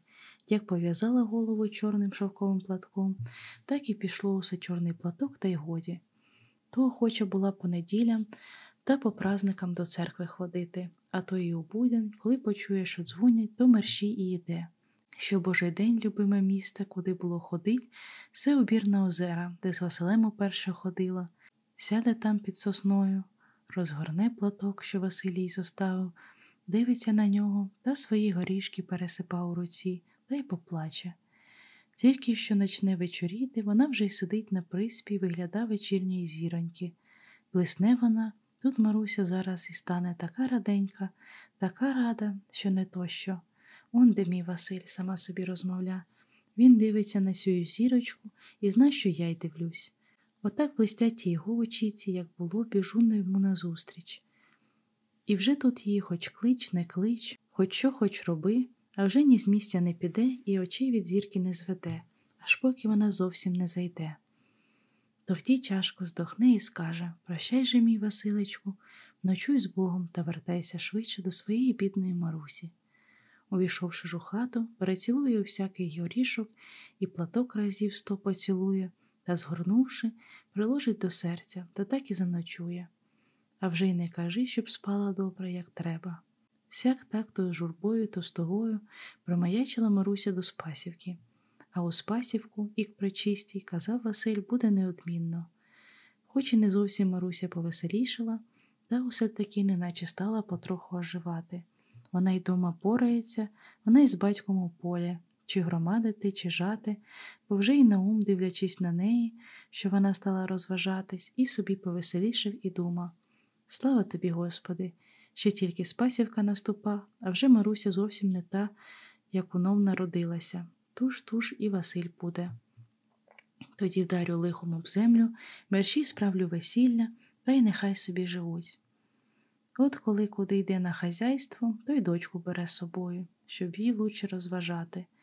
Коли ж вона часом зостанеться дома, то, впоравшись, іде у бір за губами, та таки так сказати, що день за день та стала вп'ять і до роботи проворненька, і в усякому ділі моторніша, і що у Бога день, то усе веселіш, усе розчитує. От причисто недалеко, отут Василь вернеться. Раз у Спасівку на третій день після Спаса, віддавши вона обідати і поприбиравши усе, пішла у бір за губами і вже нікуди більше, як на ті озера. Напала на рижики, та так же їх багатько було, та такі мудрі, і хоч і побродила по воді, та не збирала їх повнісіньке відро, і ще й кошик. От ще б то їх брала. Та як же пішов дощ, та престрашенний, як з відра та з холодним вітром. А вона була в одній тяжиновій юбці і свитини не брала. Що їй тут на світі робити? Нікуди й не кажи, щоб забігти та пересидіти, бо до села було далеченько, а дощ так і полива. Нігде дітись, треба бігти додому. Йшла, а де їй під бігцем, та поки прийшла додому, так одно те, що втомилась, а друге смокла, як хлюща. Так з неї тече, а змерзла ж то так, що зуб зубом не зведе, так і труситься. З лихом пополам добігла додому. А дома ж то мати старенька і все собі немощна, не здужала піднятись і у печі затопити. Лихо та й годі нашій Марусі, нитки сухої на ній нема, а нігде обсушитись, змерзла, неначе зимою, а нігде обігрітись. Злізла на піч, та як не натоплену, так ще пуще змерзла. Укрилась і кожухом нічого, так лихорадка її б'є. Прийшов і на ум, поравшись з батраками. Нікому йому ні вечеряти дати, та й нічого. Перш був розсердився, а далі, як розслухав, що йому Настя, стогнучи розказала, та й замовк. Далі назирнув Марусю та аж злякався. Господи, твоя воля, сама як вогонь гаряча, а їй трусить так, що й сказати не можна. Тьохнуло в животі в нашого Наума, подумав, подумав та й став Богу молитись. Це вже у нього була така натура. Чи хоч трохи біда, чи радість йому яка, зараз до Бога, так і тут. Помолився, перехрестив тричі Марусю і ліг собі. Прислухається, трохи Маруся не заснула. Дай, Господи, щоб заснула і щоб завтра здорова була, сказавши сеї, ліг і заснув. Тільки що у саму глупу північ булить його Настя якого і каже Подивись, Науме, що з Марусею діється, стогне аж від часу дужче. От усе дужче, аж кричить. Наум уже біля недужої. Що тобі, Марусю, чого ти стогнеш? Що в тебе болить? Таточку, батечку, ох, не дайте пропасти. Колоть, ох, тяжко мені, робіть, що знаєте. Колеть мені. Де саме колеть, Машечко? От у бік, ох, ох, у лівім боці, поможіть мені, не стерплю. Кинувся на гум, викресав вогню, засвітив світло, аж і Настя вже встала. Де та й сила взялась до Марусі, а вона усе дужче стогне. Що робити, і самі не знають. Що робити, і самі не знають. Сяк так старі удвох затопили піч, укрили її кожухами, так кричить душно, не влежу на печі, положіть мене на лаві. Ох, душно мені, ох, важко мені. Болить же пік, ох, болить. Послали мерші на лаві, узялись обоє старі зводити Марусю. Вона не здужа йти, старі не здужують її вести, тягнуться, силкуються, спотикаються, Наум сердиться, кричить на жінку, що йому не помага. Настя ворчить на нього, що він дочку на неї схиля. Маруся стогне, плаче, а старі дивляться на неї собі плачуть. Через превелику силу дотаскали Марусю, положили на лаві, вкрили рядно, бо усе каже, що їй душно, а самі стали радити, що з нею робити. Настя пробі бігти до знахорки, що вмила або злизала, бо се їй, мабуть, з очей, або нехай переполох вилива, або трястю відшептує, нехай що знати й робить. Так же Наум не тіє, бо дуже не любив ні знахорок, ні ворожок, що тільки дурників обкурюють та з них грошики луплять, а самі не можуть ніякого добра нікому зробити, хіба тільки біду, так так. От він зараз дістав іорданської води та й звелів Насті, щоб нею натерла Марусі бік де болить, і дав тієї ж води трошки напитись, а сам підкурював її Херовимським великоднім ладаном, помолив з Настою Богу. Аж ось і Маруся притихла і стала б то засипати. Старі вже хотіли з радості гасити й самі лягати. Як тут вп'ять Маруся не своїм голосом закричала Ох, лишенько, колить мене, колить у бік пече. Ох, трудно мені, батіночку рідненький, матіночко моя, голубочко, рятуйте, поможіть мені, смерть моя, не дає мені дихати. Бачить Наум, що зовсім біда. Треба щонебудь і робити. Схопив шапку, побіг до сусіди, розбудив, попрохав її, щоб йшла швидше на поміч до Насті. Поки управився, поки допровадив її до двора, а вже й світа. Не заходячи додому, пішов у город. Був у нього знайомий приятель, целюрик, та ще й Марусин кум. Вона в нього аж трьох діточок хрестила. Так до нього пішов він радити, що треба робити, а коли можна, то щоб і сам прийшов та й подивився на болящу. Так то старому швидко дійти. Ідеї бачаться усе на одному місці. Стане поспішать, задихається, ноги спотикаються, зовсім хоч впасти. Жалкує Наум, що не збудив кого з батраків, що в соломі на току спали. Так що ж бо, хоч би й швидше дійшов, так не вмів би так усього розказати, а якби целюрик не захотів іти, то батрак не вмів би його й прохати, як сам отець. Сонечко піднялося, тоді Наум дотюпав до целюрика. Поки його збудили, бо він собі був вже багатенький, а через коров'ячу віспу став уже у панськім каптані ходити. Так треба вже туди ж, за панами, довго ранком спати. От поки загріли йому самовар, поки він напився того чаю, присмоктуючи люльку, як наш справник поки то вийшов, потягаючись до наума, а вже було геть-геть. Та вже за те спасибі, що, як розпитав, чим Маруся не здужа, так разом і зібрався.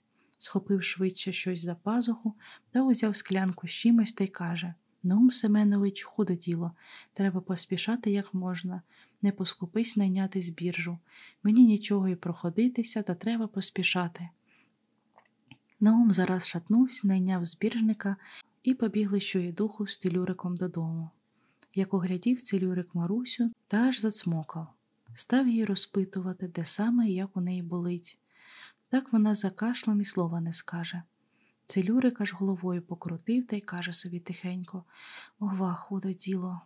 А Наум все почув та й руки опустив. Кинувся целюрик і якомога поша та й кинув їй руду з руки. Далі розв'язав пляшку, аж сам усе п'явки, та й поприпускав їх її до боку. Поки все, поки те діялось, Наум так, що ні живий, ні мертвий, то піде, то стане,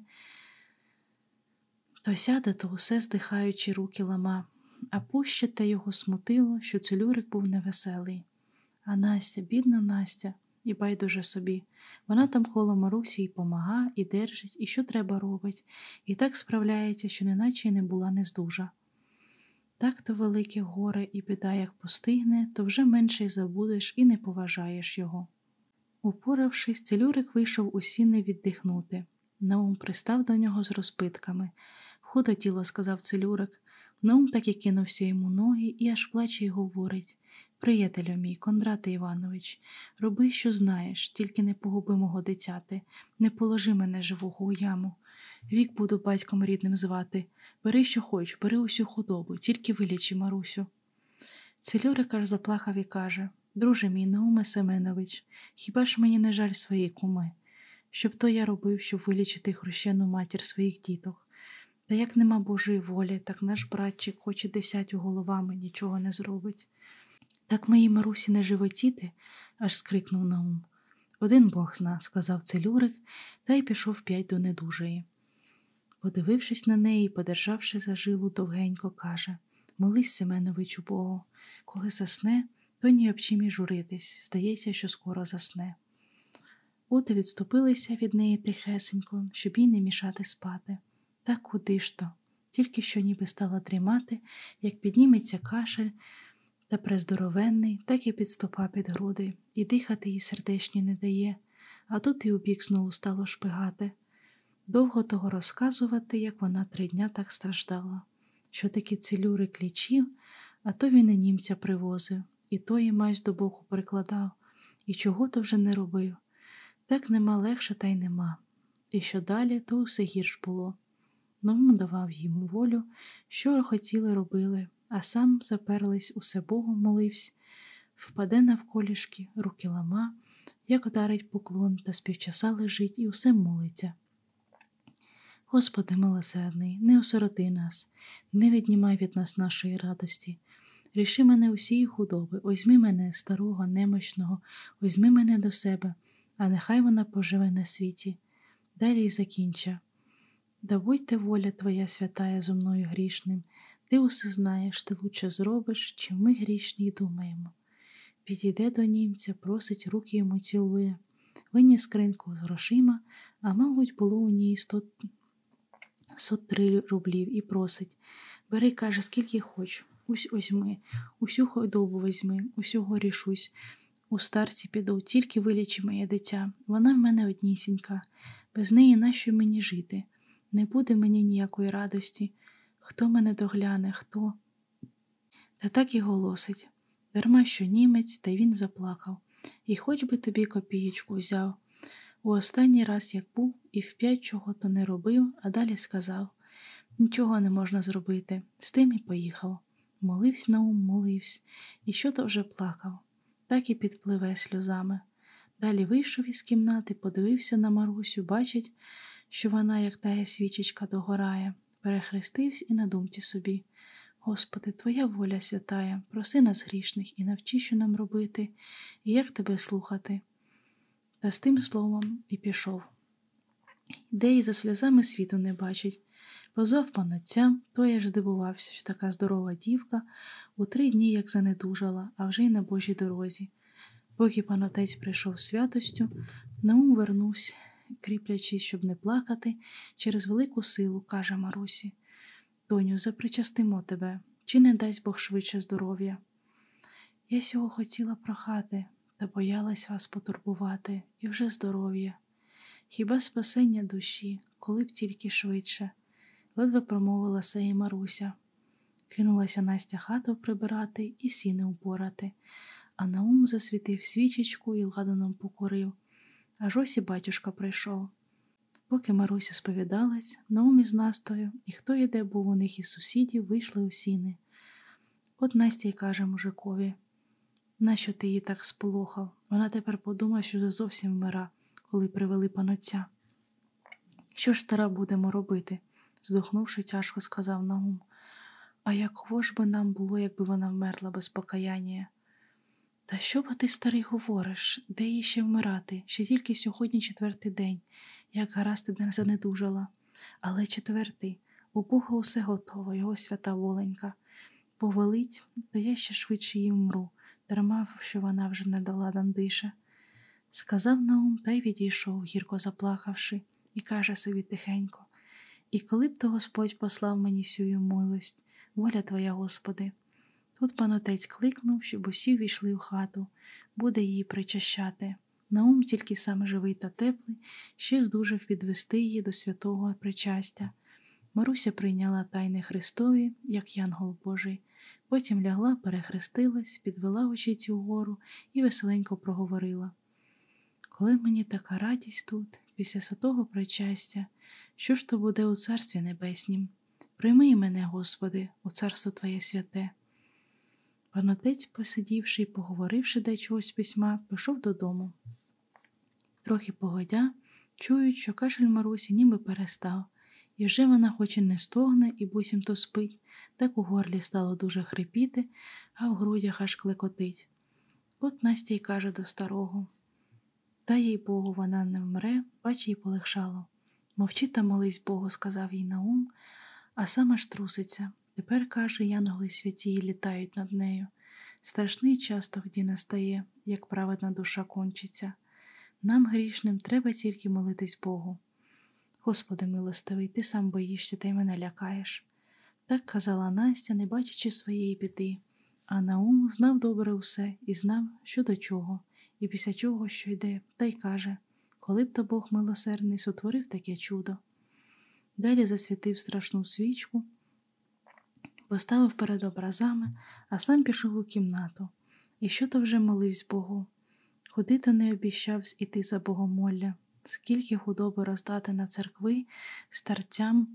Якось Маруся такий дуженько промовила Таточку, матінку, а підійдіть до мене. От вони й підійшли. Наум бачить, що Маруся зовсім змінилась на лиці. Стала собі рум'яненька, як зоренька перед сход сонця, в очіці, як ясочки грають, веселенька, і від неї неначе сяє. Він знав, до чого все приходиться, здригнувся увесь, скрипів серце, а сльози з неї та думкою тільки так помолився. Час прийшов, Господи, не остав мене. Маруся їм і каже Батенько, матінко, мої ріднесенькі, простіть мене грішною, попрощаймося на сім світі, поки Бог зведе нас докупи у своїм царстві. Тут стала їм руки цілувати, а вони так і розливаються, плачуть і її цілують. От вона їм і каже вп'ять, та так веселенько і все усміхається. Спасибі вам, мої рідненькі, що ви мене любили і кохали мене. Простіть мене, може, коли вас не послухала або сердила, мені Бог гріхи простив, простіть і ви. Не вбивайтесь дуже за мною, бо це гріх, та пом'яніть мою грішну душу. Не жалуйте худоби, усе земля і пил. Ходіш, ходіш, не плачте, бачите, яка я весела. Там мені буде прехороше, коли-небудь треба й вмерти. Ми недовго будемо різно, там год, як часиночка. Бачите, я не жалкую за вами, бо скоро побачимось. Васи, ох, Василечка мого, як побачите, скажіть, щоб не вбивався, скоро побачимось. Я його дуже-дуже любила. Горішки мої положіть мені у руку, як помру, а платок верніте йому. А де ви? Я щось вас не бачу. Таточку, читайте мені голосно молитви, а ти, матінко, хрести мене, поблагословіть же мене. Наум став читати молитви, а Маруся силкувалася та не здужала за ним і слова сказати. А він що скаже слово, та й залється сльозами, переплаче та вп'ять чита. Настя чи перехрестила двічі та й знемогла, і тут же впала.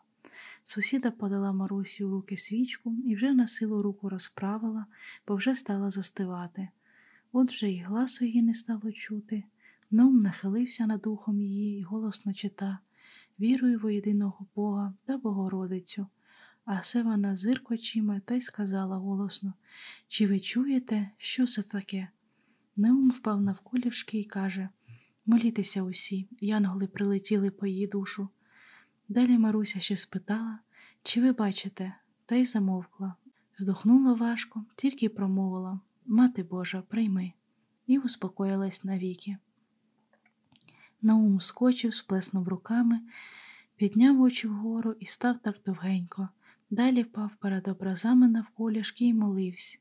Не остав мене, Господи, Отець милосердний, усю й горькою годину. Цілий вік ти мене милував, а на старості, як мені треба було у землю лягати, послав ти мені таке горенько. Укріпи мене, Господи, щоб я не согрішив перед тобою. Кинувся до Марусі, припав до неї, відцілував її руки, щоки, лоб, шию і усе приговорює. Прощай, моя донечко, утіха, радість моя, зав'яла ти, як садовий цвіточок, засохла, як билинка. Що я без тебе тепер зостався, сирота? Пуще малої дитини, об дитини жалкують, дитину приглядають, а мене хто тепер пригляне? Тепер ти у новім світі, між янголами святими. Знаєш, як мені тяжко, як мені гірко без тебе. Молись, щоб і мене Бог до тебе узяв. Закриваю твої оченьки до страшного суду, не побачу у них своєї радості більше. Складаю твої рученьки, що мене годували, обнімали. Він би і довго коло неї вбивався, так тут сусіда підійшла та й каже Пусти, дядько, вже ти її не піднімеш. А ось прийшли і дівчата вбирати Марусю, та йди давай порядок, бо бач, Настя безчувствена так лежить. Наум став над Настею, вп'ять гірко заплакав та й каже Уставай, мати, дружечки прийшли, нехай обирають до вінця нашу молоду, а я піду лагодити весілля. Продовження в наступному відео. Ось вам тригер ворнінг для початку, що в цьому розділі буде багато про смерть і буде обряд похорон. Якщо вам таке буде тяжко слухати, то краще не треба. Пришедши він до панотця, не зміг і слова сказати, а тільки що плаче, так що й Господи. Піп зараз догадався та й каже Царство Небесне їй. Праведна душа була, упокої її, Господи, со святими. А помолившись, і став розважати Наума, поки позісходилися дяки, далі пішли у церкву, піп став служити панахиду, а по душі звелів дзвонити на непорочні, як по старому і по поточному чоловікові. Дай послав сукно і ставник і звелів йти читати псалтирі. Увійшедши на уму церкву, так і пав перед образами та й молився, що такі завпокой душі свого дитяти, а тут такі знай узивав. Господи милосердний, дай мені розум, щоб я при такій тяжкій біді не прогнівив би тебе не тільки словом, та ніже думкою. Як же заспівали вічною пам'ять, так і сам почувся, що йому якось то стало легше на душі, і хоч і жаль йому дочки, що то вже й казати кріпко жаль, то зараз і подумав воля Божа, вона теперечки у царстві, а за таке є горе, що ми тепер терпимо, Бог і нас подобить з нею бути. Бодро дійшов додому, вже Марусю нарядили і положили на лаві біля вікна. Став на ум над нею, помолився, сложив руки навхрест та й став приговорювати. Доненько моя милая, марусенько моя незабутняя, що ж ти не глянеш каренькими своїми оченятами на свого батенька рідного, що ж не кинешся рученятками війняти його, що не проговориш до нього ні словечка. Ти ж мене так завстегда зустрічала, а тепер закрила свої оченьки, поки вздриж Господа на страшному суді, сложила рученьки, поки сим хрестом, що тепер держиш, вийдеш з домовини назустріч йому, скріпила уста, поки з янголами не станеш хвалити його. На кого ж ти нас покинула, узяла наші радощі з собою? Хто нас буде веселити такою добрістю, як ти? Хто нас, сиріт, на старості буде жалувати? Хто нас, як пилиночок у полі, буде доглядати? Хто зупинить наші горючі сльози? Хто обітре нам смажні уста, хто у болісті промочить нам запекший язик? Не повеселила ти нас, живучи своїм Василем, не порадувала нас своїм весіллячком, береш своє дівування у сиру землю, зате подруженьки обрали твою русу косу, як до вінця, скиндячки положені, квіточками заквітчені, і з правого боку тож квітка. Нехай люди бачать, що ти була дівою на землі, дівою йдеш і на той світ. Який зібрався народ, а вже таки повнісенька була хата, і вікно багато дивилося, так усі навзрид плачуть. Та як можна було утерпіти, дивлячись на чоловіка, що зовсім у старості, сідого, як лунь, немощного, стоїть над своїм дитятою, що одним одна й була йому на світі, і ту пережив, і ту на самім цвіту хова, а сам зостається на світі старістю з недугами, з горем, один собі старою до якого часу. Яка вже їх жисть буде, та що й казати, та ще ж яка дитина, коли б уже яка-небудь так собі, так би і сюди, й туди, а то ж дівка не те, що на все село, та вряд чи де й близько така була, богобоязлива, богомільна, до всякого діла невсипуща, слухняна, покірна, звичайна, тиха, розумна, і що вже красива, так вже нічого й говорити. І що хто, хто й знав її, хто й не знав, то усяк любив і поважав. І як почули, що вона вмерла, то всі то і старі, і молоді, та й мала дитина, усі за нею жалкували і збіглися дивитися на неї і по ній журитися. Об старій Насті вже нічого й говорити, не здужала не те, що порядку давати, та й з місця не вставала, усе сиділа біля покійниці і вже не плакала, бо й сліз не стало, а тільки тяжко здихала і ні півслова не здужала, голосячи приговорювати. Послухавши псалтиря, що дякусе читав, Наум сів біля своєї старої та й каже, що стара, управилися ми з тобою, збирались весілля грати, аж ось похорони. Ох ох ох, хвали нас те Бога. Все нам за гріхи наші науме, Бог наказання послав, сказала йому Настя. За гріхи, сказав, подумавши Наум, чи є така кара, щоб нею довлити за наші гріхи? Щодень, щочас ми тяжко согрішаємо перед Господом нашим. Так чого ж ми достойні? Якби Отець наш Небесний робив з нами не по милосердію, а по правді своїй святій, так ми і давно недостойні на світ дивитись. Міри нема його добрості. За чим же він узяв у нас одну нашу радість? Що ми тепер будемо? За чим, дурна, дурна, за чим узяв?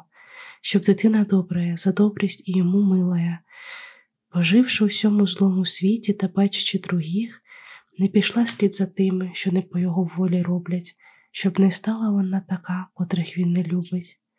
А за лихе і злеє дитя Бог карає отця і матір. Так би ми були б і за нею у твіті. А тепер, коли дитя наше було добре, то через неї нам щонебудь Бог гріхів простить. На кого ж ми тепер зостаємось, і хто нас у старості та у немощах догляне? питала ще таки Настя. І я теж думав з першого часу, каже Наум, а далі по моїй молитві Бог такий мені розум дав. Не було у нас дитяти, самі по собі жили, будемо без неї. Ти скажеш, тоді були молоді та здорові, а тепер старі, не здужаєм робити на себе. Насте, насте, і в молоді літа не самі по собі мої жили й робили, і пропиталися, Бог нам помагав, він же нам і тепер не дасть пропасти. Поживемо ще, потерпимо ще за гріхи наші на сім світі. По його воленці прийде і наша година. Ти мені закриєш очі, а тебе, тоді круглу сироту, у біді ще й лучше не покине той, що й маленьку комашечку догляда, та й зберуть нас докупи, і наша Маруся нас тамочки зустріне. Коли ж небудь прийде цей час, не сто літ будемо тут бідствувати, та хоч би і сто літ, хоч би і більш, і хоч би ще гіршу піду нам Бог послав, коли є ще яка гірша сієї, так чи можеш той зрівнятись проти того, що нам буде Господа милосердного, йде тепер наша Маруся? Годі ж, годі, не плач та давай порядок. Живий живе гада, так і ми. Треба усе полагодити, як звичайно, як тільки можемо що зробити і за душу, і за славу нашої Марусі. Стало надвечір.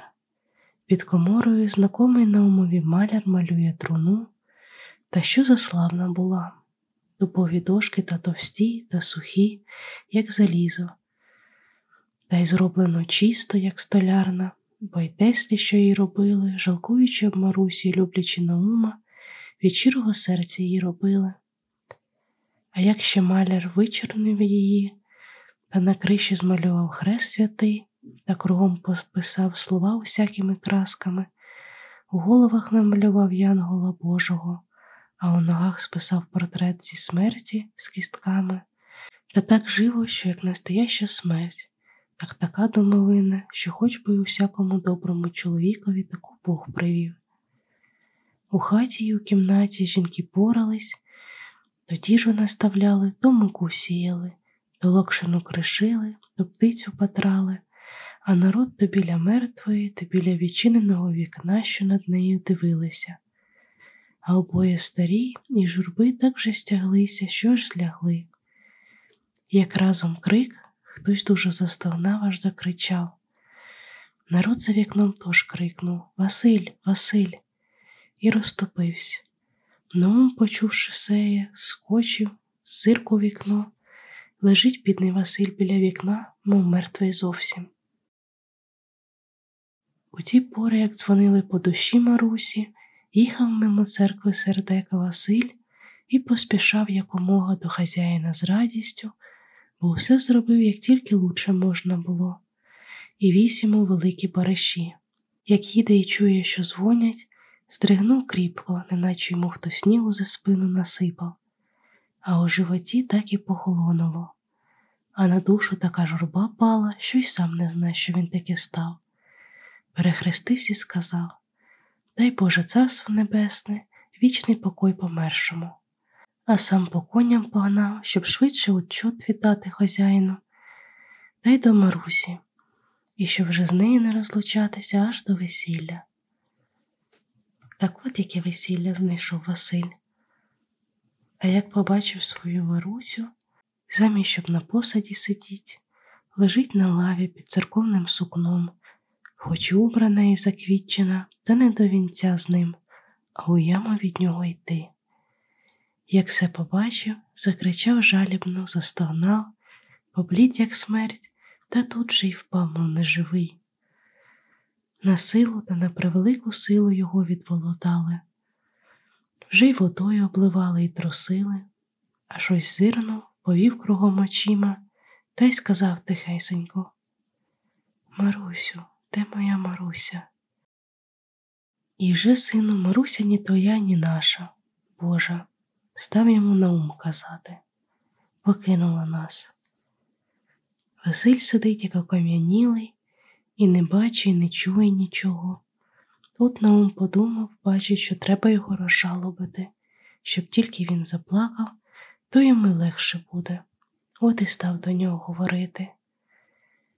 Та вже ж як то жалібно говорив, що й подумати так не можна, як то він йому все розказував, як його Маруся любила, як за ним убивалася, як занедужала і, вмираючи, що йому наказувала. Василь все слухавши, як заплаче, зарида, як кинеться до неї, припав, цілував їй руки і не вимовить нічого, тільки Марусю, моя Марусенько. Та покинься її, плаче та вбивається, та вп'ять до неї.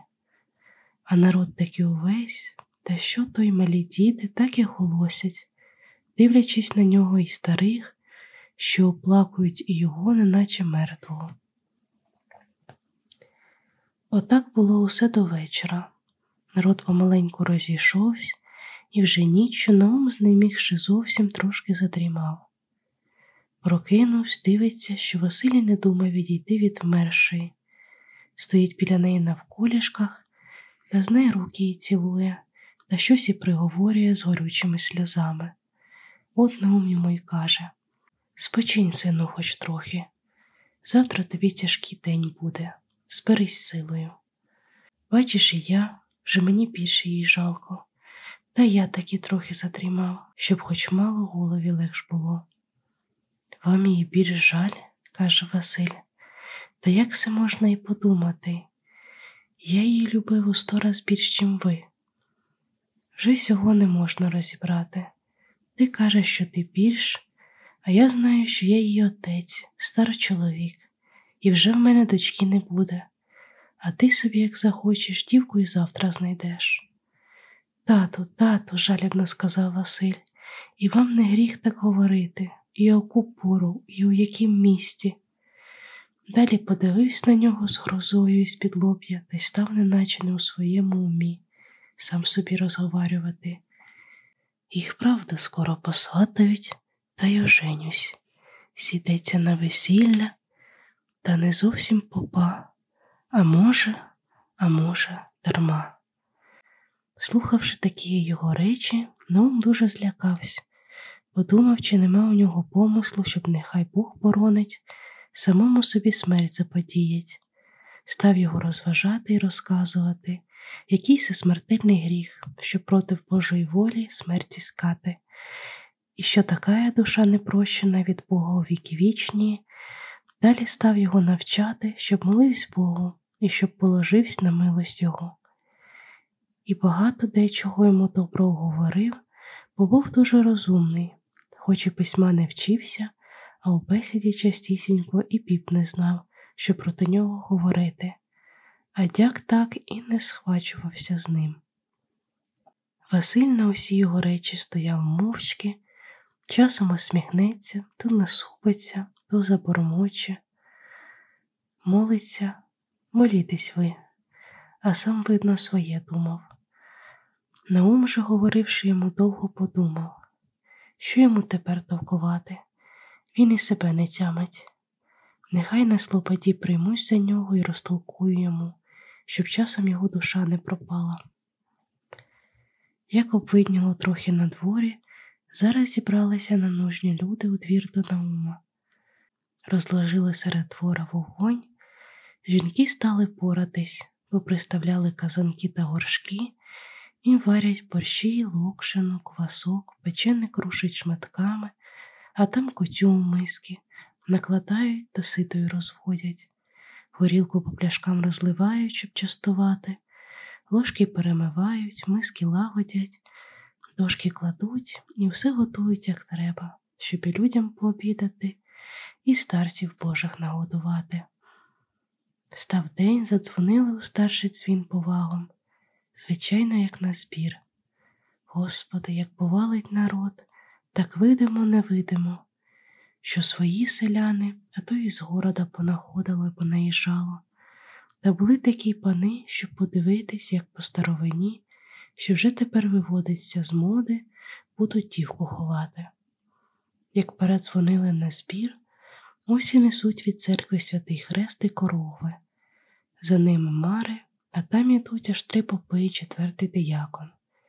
Та усе у чорних ризах, а дяків так з десятка два, а за народом так на силу протовпились до хати.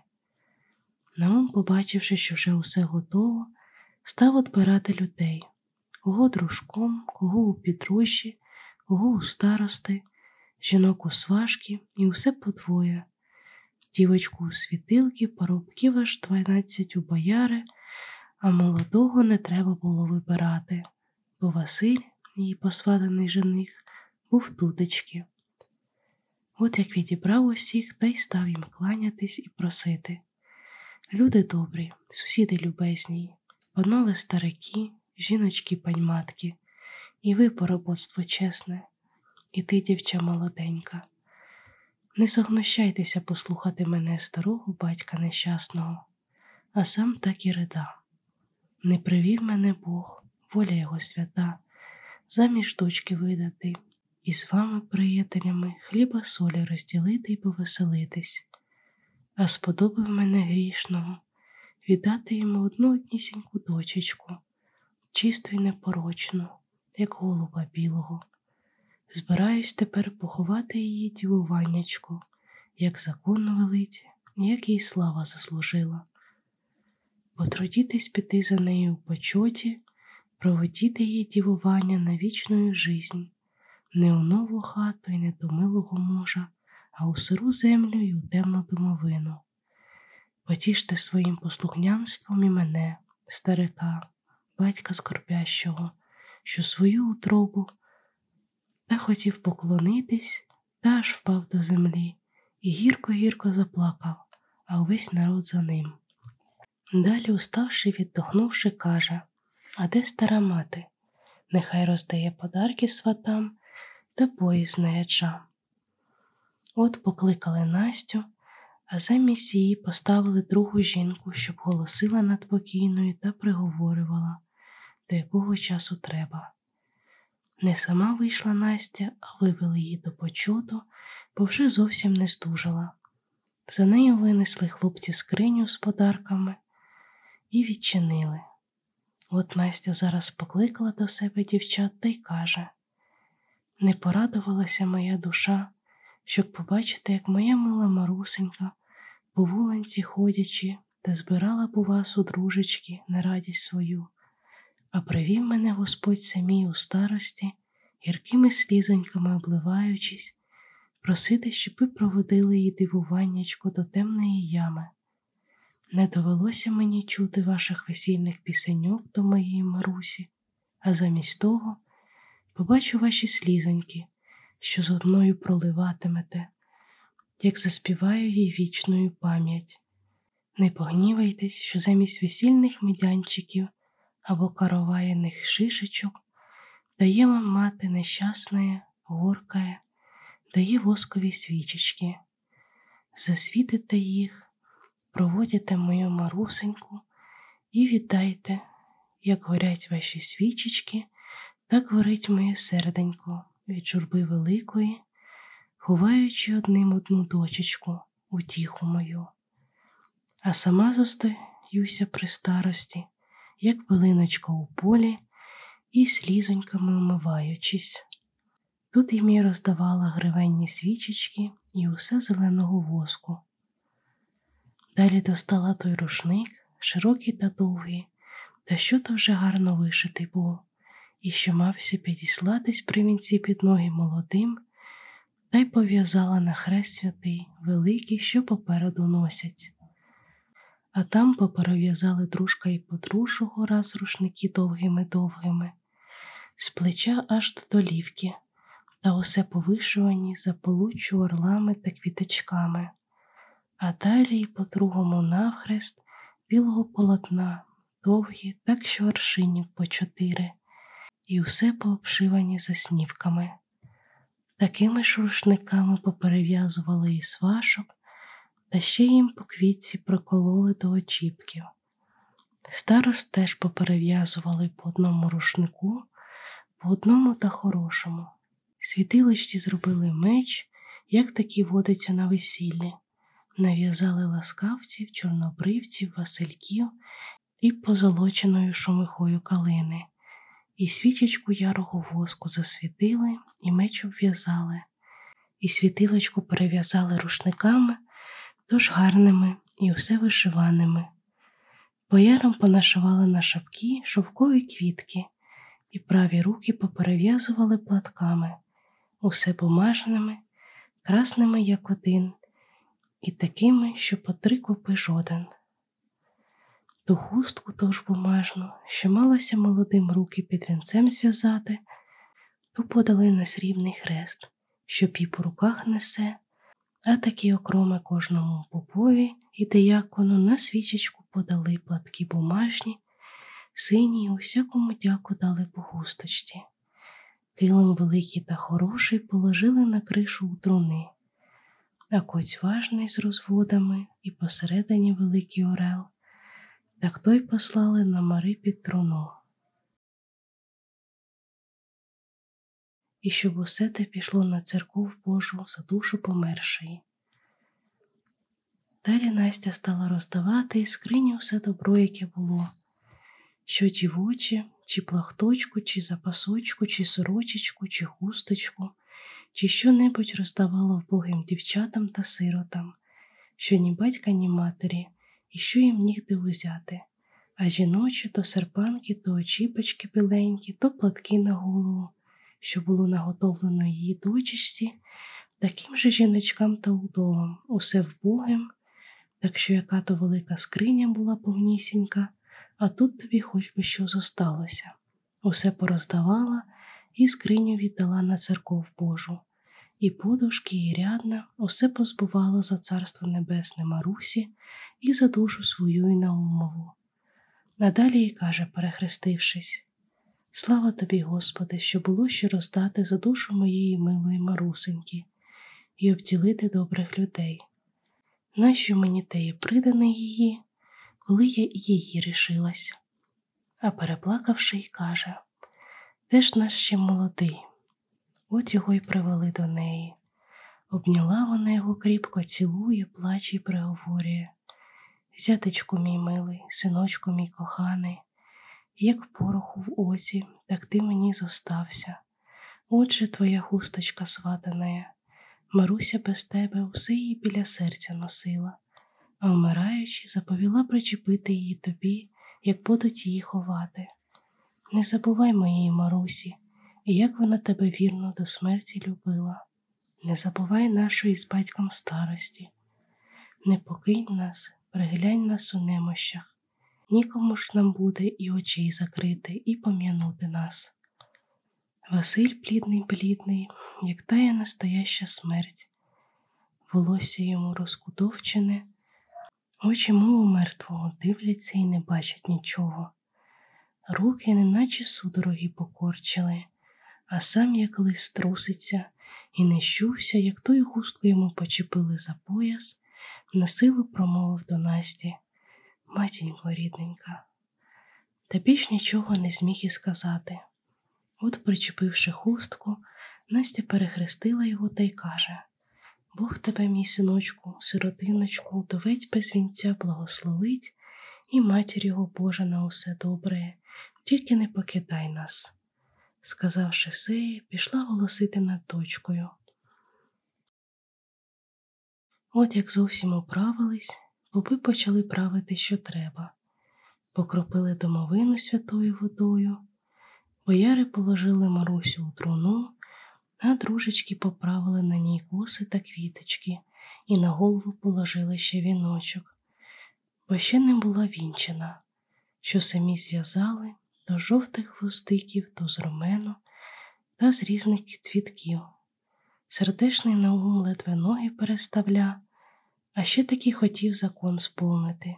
Підійшов до труни, перехрестив Марусю і каже Поздоровляю тебе, Марусенько, на новосіллі. Бог послав тобі сей дом, почиваю нім, нехай ні один злий чоловік не переворушить твоїх кісточок ні руками, ні язиком, щоб так тихо, як тепер лежиш, пролежала до страшного суду і з радістю устала з цим святим Христом.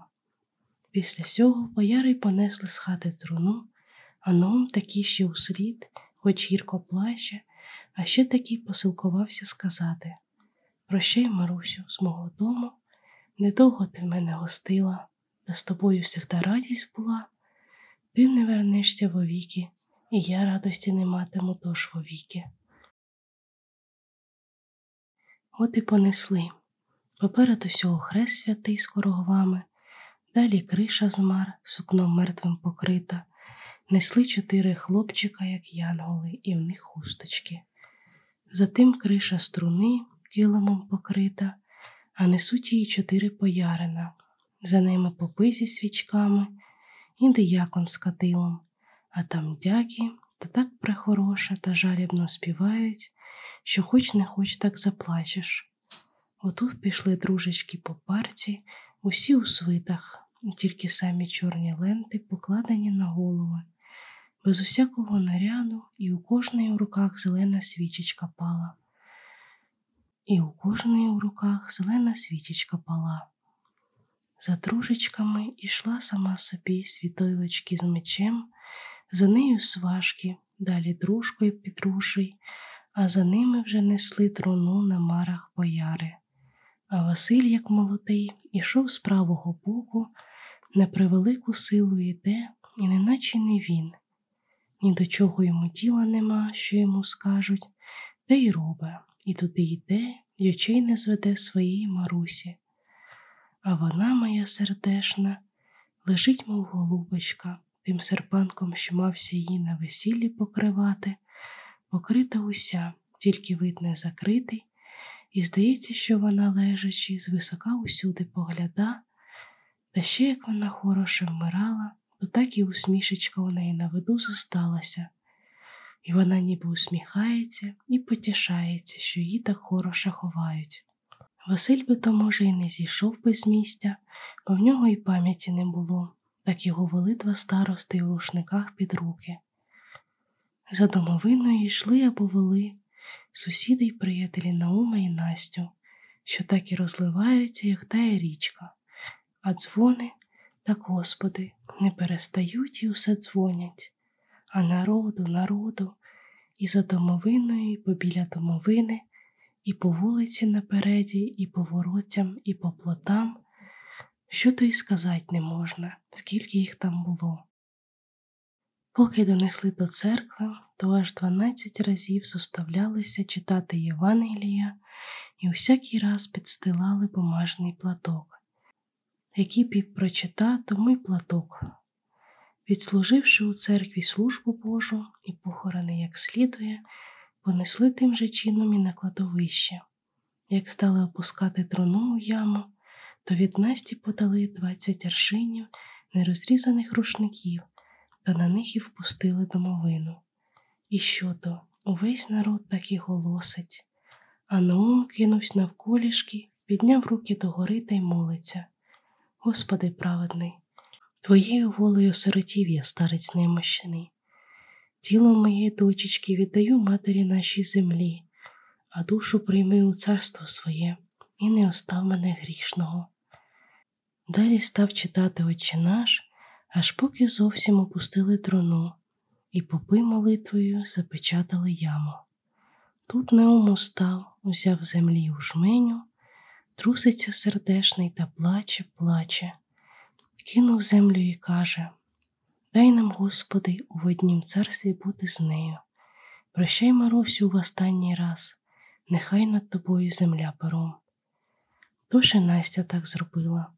Як же прийшлось Василеві кидати, схватив землі у жменю, як зарида, затруситься, пальці йому звело, і руки не може розправити, щоб сипнути землю в яму. Трясся, трясся, так і впав нечувственний.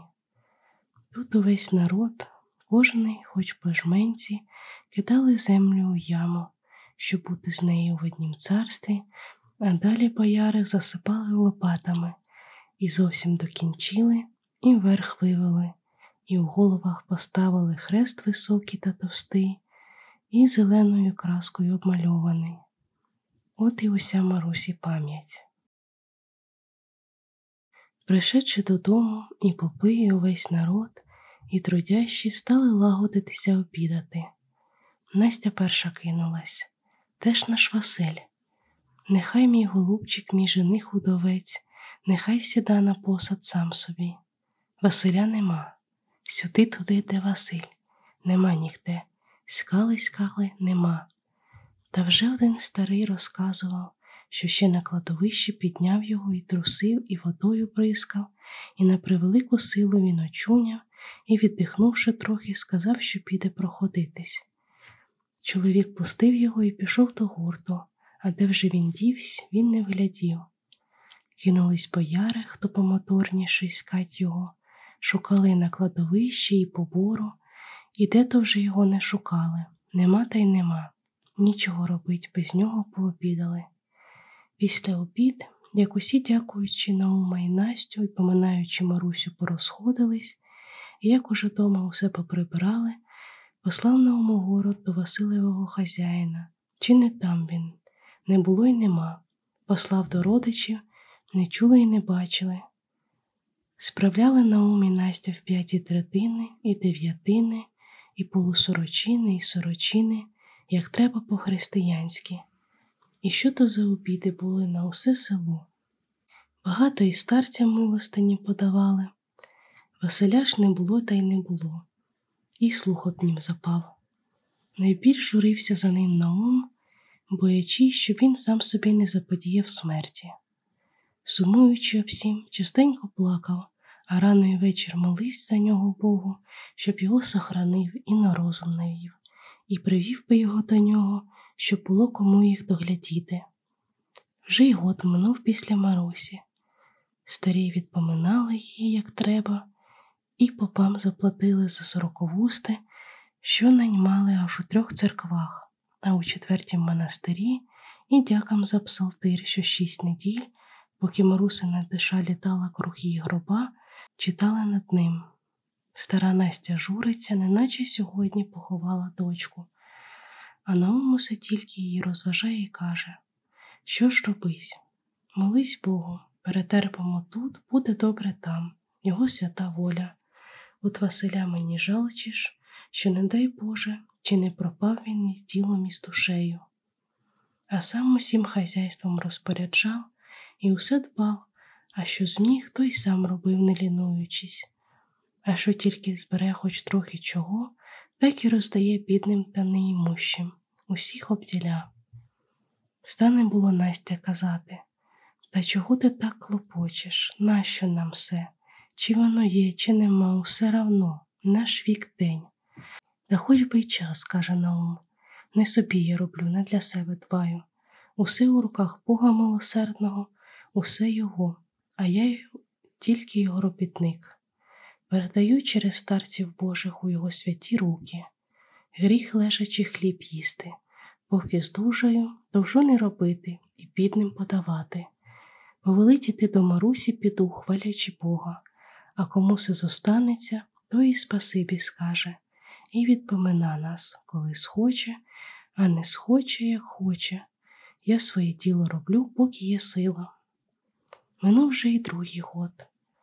На третьому прийшов до них чоловік з города, а він того літа ходив у Київ та й каже Кланявся вам ваш Василь. Ну, таки скрикнув від радості. Де ти його бачив? Та й гукнув на Настю, бо вже собі на старості стала глухенька, що пішла ближче слухати про Василя. Зрадувалася Настя, бо й вона дуже жалкувала, що не було об ньому ніякої чутки. Підсіла до того чоловіка і просила, щоб розказував, де він його бачив і як йому поводиться. От чоловік і каже бачив його у Києві. Вже він не Василь, а отець Венедикт. Як це так? закричали обоє старі. А так, каже чоловік, що він там пішов у ченці. У ченці сказали вп'ять обоє та й стали Богу молитися, дякувати, що довів його до спасенного пуття. Він у Печерському монастиреві і вже є дияконом, і при мені так то розказував той чоловік, служив службу Божу. А як розпитав мене, що я з цих міст і вас знаю, так закликав до себе і казав Кланяйся їм, я їх каже, як отця і матір почитаю, і щодня, як служу, і їх і вмершу дочку їх на Божій службі поминаю, і скільки дасть Бог віку прожить, щодня буду їх поминать. Через їх молитви Бог мене спас і вирвав з рук дьявола. Як вмерла Маруся, то я грішний біля неї заклявся самому собі смерть заподіять.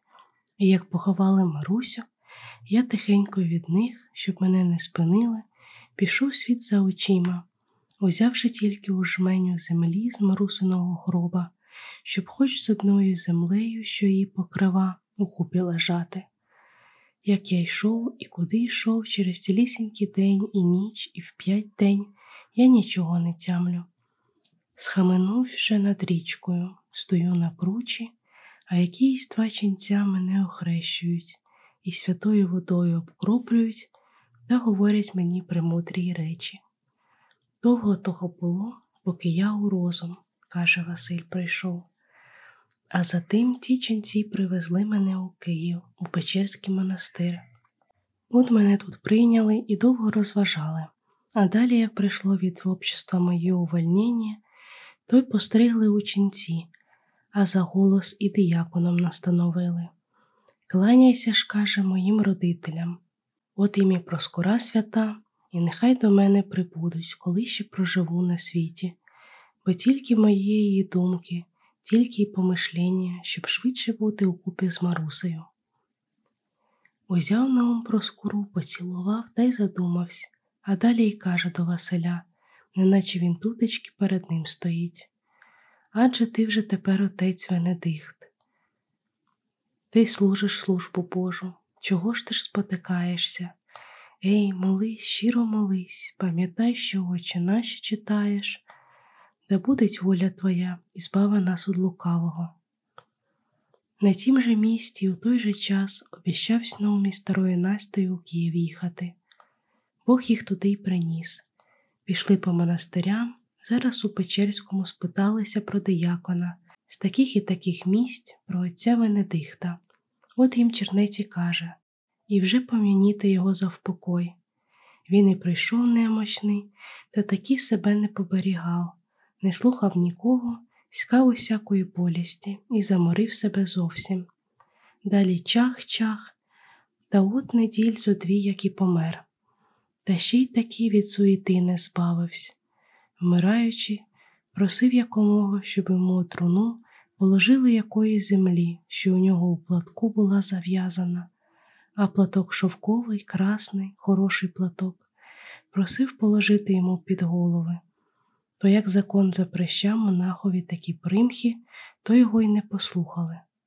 Тяжко здохнув на ум, далі доськався його груба й, пришедши з Настею, наняли тут по нім панахиду і у граматку свою записали. Довго-довго стояв Наум над гробом його, Далі стихнув, перехрестився і каже Дай, Господи, милосердний, щоб ти там знайшов свою Марусю.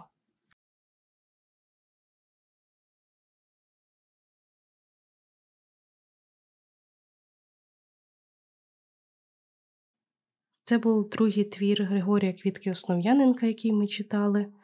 Я вже перед цим в першому відео по Марусі казала, що це буде повість трагічна. Це була ще одна книжка, про яку говорить Віра Агєєва у розділі іншування москаля. І вона наголошувала, що Григорій Квітка Основ'яненко дуже чітко показував усі обряди, традиції, звичаї, наші етичні, ціннісні звичаї, наші моральні стави, богобоязність людей, богобоязність традицій, і тим самим показував нашу вищу цінність як культури старішої. В солдатському портреті було багато побутового. Про якісь е, традиції і звичаї, як люди ходили на ярмарки, що продавали, що купували, з чим вони харчувалися, які продукти мали і так далі. У Марусі ж більше звертається увага на традиційні обряди. В даному випадку це сватання, весілля, яке, на жаль, не відбулося, і уже самі похорони, коли хоронять Марусю. Хоча Григорій Квітка Основ'яненко й дуже чітко йде в деталі опису обрядів, немає відчуття, що це якимось чином, наче забирає від повісті. Ти це все читаєш і розумієш, що це частина всього великого сюжету. Тобто навіть ці обряди вони вплетені в оцю сум, в оце горе, яке переживають. Навіть опис рушників він розказує тут, що всі ці рушники, які були весільні, вони тепер частина її похоронного обряду. В цьому розділі немає москаля, немає порівняння з москалем, але дуже чітко окреслена українська вищість, українська культурність, наші звичаї, наші традиції. І хоча тут немає як такого москаля, з яким порівнювався б інший герой, як у тому ж солдатському портреті, але треба пам'ятати, чому виник цей твір тому що Григорій Квітка Основ'яненко посперечався з якимсь московським критиком про те, що не можна було б написати жалісливий твір українською мовою, що мова наша до того не придатна. І от цим твором він якраз і довів, що навіть описуючи українські традиції українською мовою, можна зробити з цього справжню трагедію і розчулити будь-кого. Я коли вперше читала ревіла, що не дурна, я все надіялась, хоча я прочитала спочатку ем, розділ Іри Агєєвої, і я прочитала, що це буде сумна книжка. Я все одно надіялась, що ну, ну, зараз, от ось, ось наче і Василь все е, зробив правильно. От і Василь до неї повернувся, і вже ж засватані, і весілячко має бути. Але, звісно, як тільки коли вони прощались, Маруся йому сказала, що Тут ти зі мною прощаєшся, тут ти мене знайдеш, говорячи про кладовище, вже було зрозуміло, що нічим хорошим воно більш не закінчиться, на жаль. От. Але що точно можна сказати, це це те, що українська мова вона створена абсолютно для будь-якого твору, і щоб нам намагалися нав'язати наші не самі прекрасні сусіди, або той же один плюс один який любить стверджувати, що українська мова не гідна якихось драм, а з нею можна тільки жартувати над якимись тупими селюками, то цей твір один з багатьох, який доводить, що ні, українська мова вона здатна розчулити будь-кого. Українська мова вона може бути про високе, вона може бути про моральне. І, до речі, помітьте, наскільки богобоязний тут Наум наскільки глибоко вкорінена віра в всіх людях, яких він, е, яких Григорій Квітка Основ'яненко зображує, щоб Наум навіть боїться в чомусь винуватити Бога. Хоча, як на мене, вже з моєї перспективи людини невіруючої, має повне на то право. Але читаючи цю книжку, ти розумієш, що дуже важко уявити, щоб хтось тоді на території України в ті часи не вірив у Бога. Це була важлива частина культурна, це була важлива частина моральна суспільства. І того, в принципі, ми побачимо це в хмарах. Це твір, до якого я дуже хочу дойти, який є також частиною рекомендацій в розділі іншування москаля е, у Віри Агієвої. У Хмарах теж говориться про те, що російські попи йшли в лавру за навчанням і йшли до нас за наукою. І, здається, це те, що любить теж повторювати Віра Агєєва, що Рим у Грецію ходив по школу. Маючи на увазі те, що якщо Грецька імперія занепадала і розквітала Римська, все одно Риму бракувало тих навичок, тих знань, тих мудростей, які були у Греції. І це відповідно те, що ми можемо сказати, і властиво нам, тому що Київська Русь була першою. Всі наші надбання, релігійність, культурність, духовність вона формувалася в Києві, і потім вже Москва намагалася це в нас забрати. Правильніше, це навіть самі українці. Вони намагалися навчити Москву. Були українці, були наші вчені люди, які хотіли привити їм одні з нами культурні цінності, наші е, духовні цінності і культурні коди. А вийшло так, що московські попи просто забрали собі всю владу і всю авторитетність церкви. І чомусь московська церква стала вища за Київську. Хоча якраз Київська церква мала бути основною першочерговою. Тому насправді дуже круто, що ми здобули Томос. Хоча це дуже мемно зараз сказати, бо з цього всі сміялися, коли була передвиборча кампанія, тому що ем, тодішній президент дуже багато про це говорив. Але насправді, ем, як би це не висвітлювали і які меми з цього б не робили, все одно це було епохальне визначальне рішення для України. Ще один крок від Москви. Ще один великий крок, який ми зробили, це те, що ми зараз позбуваємося московського патріархату. Його не має бути в Україні. Церково московського патріархату існувати в Україні немає. Мало того, що там одні КГБшники, так навіть з цієї логіки, чому ми прислужуємося московському патріархату, якщо вся культурна цінність і ідентичність, і взагалі духовність вона йшла саме з Києва. І ще одною з, мабуть, дуже знакових подій є те, що нещодавно вперше з моменту анафеми відспівали Івана Мазепу в церкві. І хоча я людина не релігійна, знову ж таки, але я дуже багато свого часу читала про Мазепу, я читала Богдана Лепкого Мазепа, його збірку творів. Вони більш такі були історич... історичні романи. Це все одно було. Ем... Не ем, якось не фактологічно, та, ем, а більше е, художньо викладена історія життя Мазепи. І тому для мене це теж було дуже таким знаковим моментом. Це взагалі має усвідомитися знаково для України, що, намагаючись відстояти незалежність,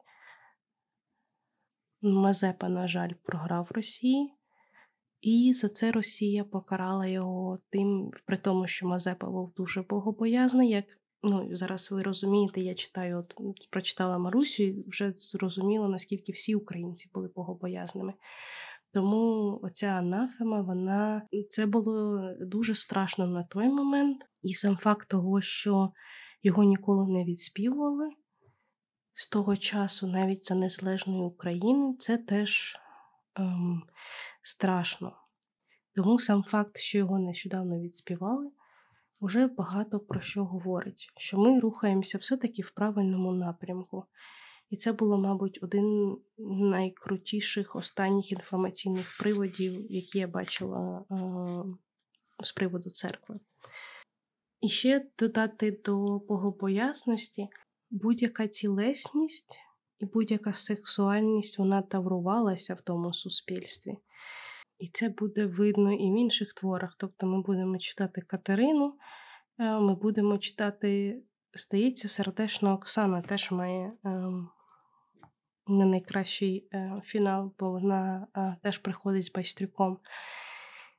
І всі автори того часу вони жінок е, карають за їхні зв'язки. І я тут не хочу е, якось шеймити дівчат чи казати, що це правильно, ні.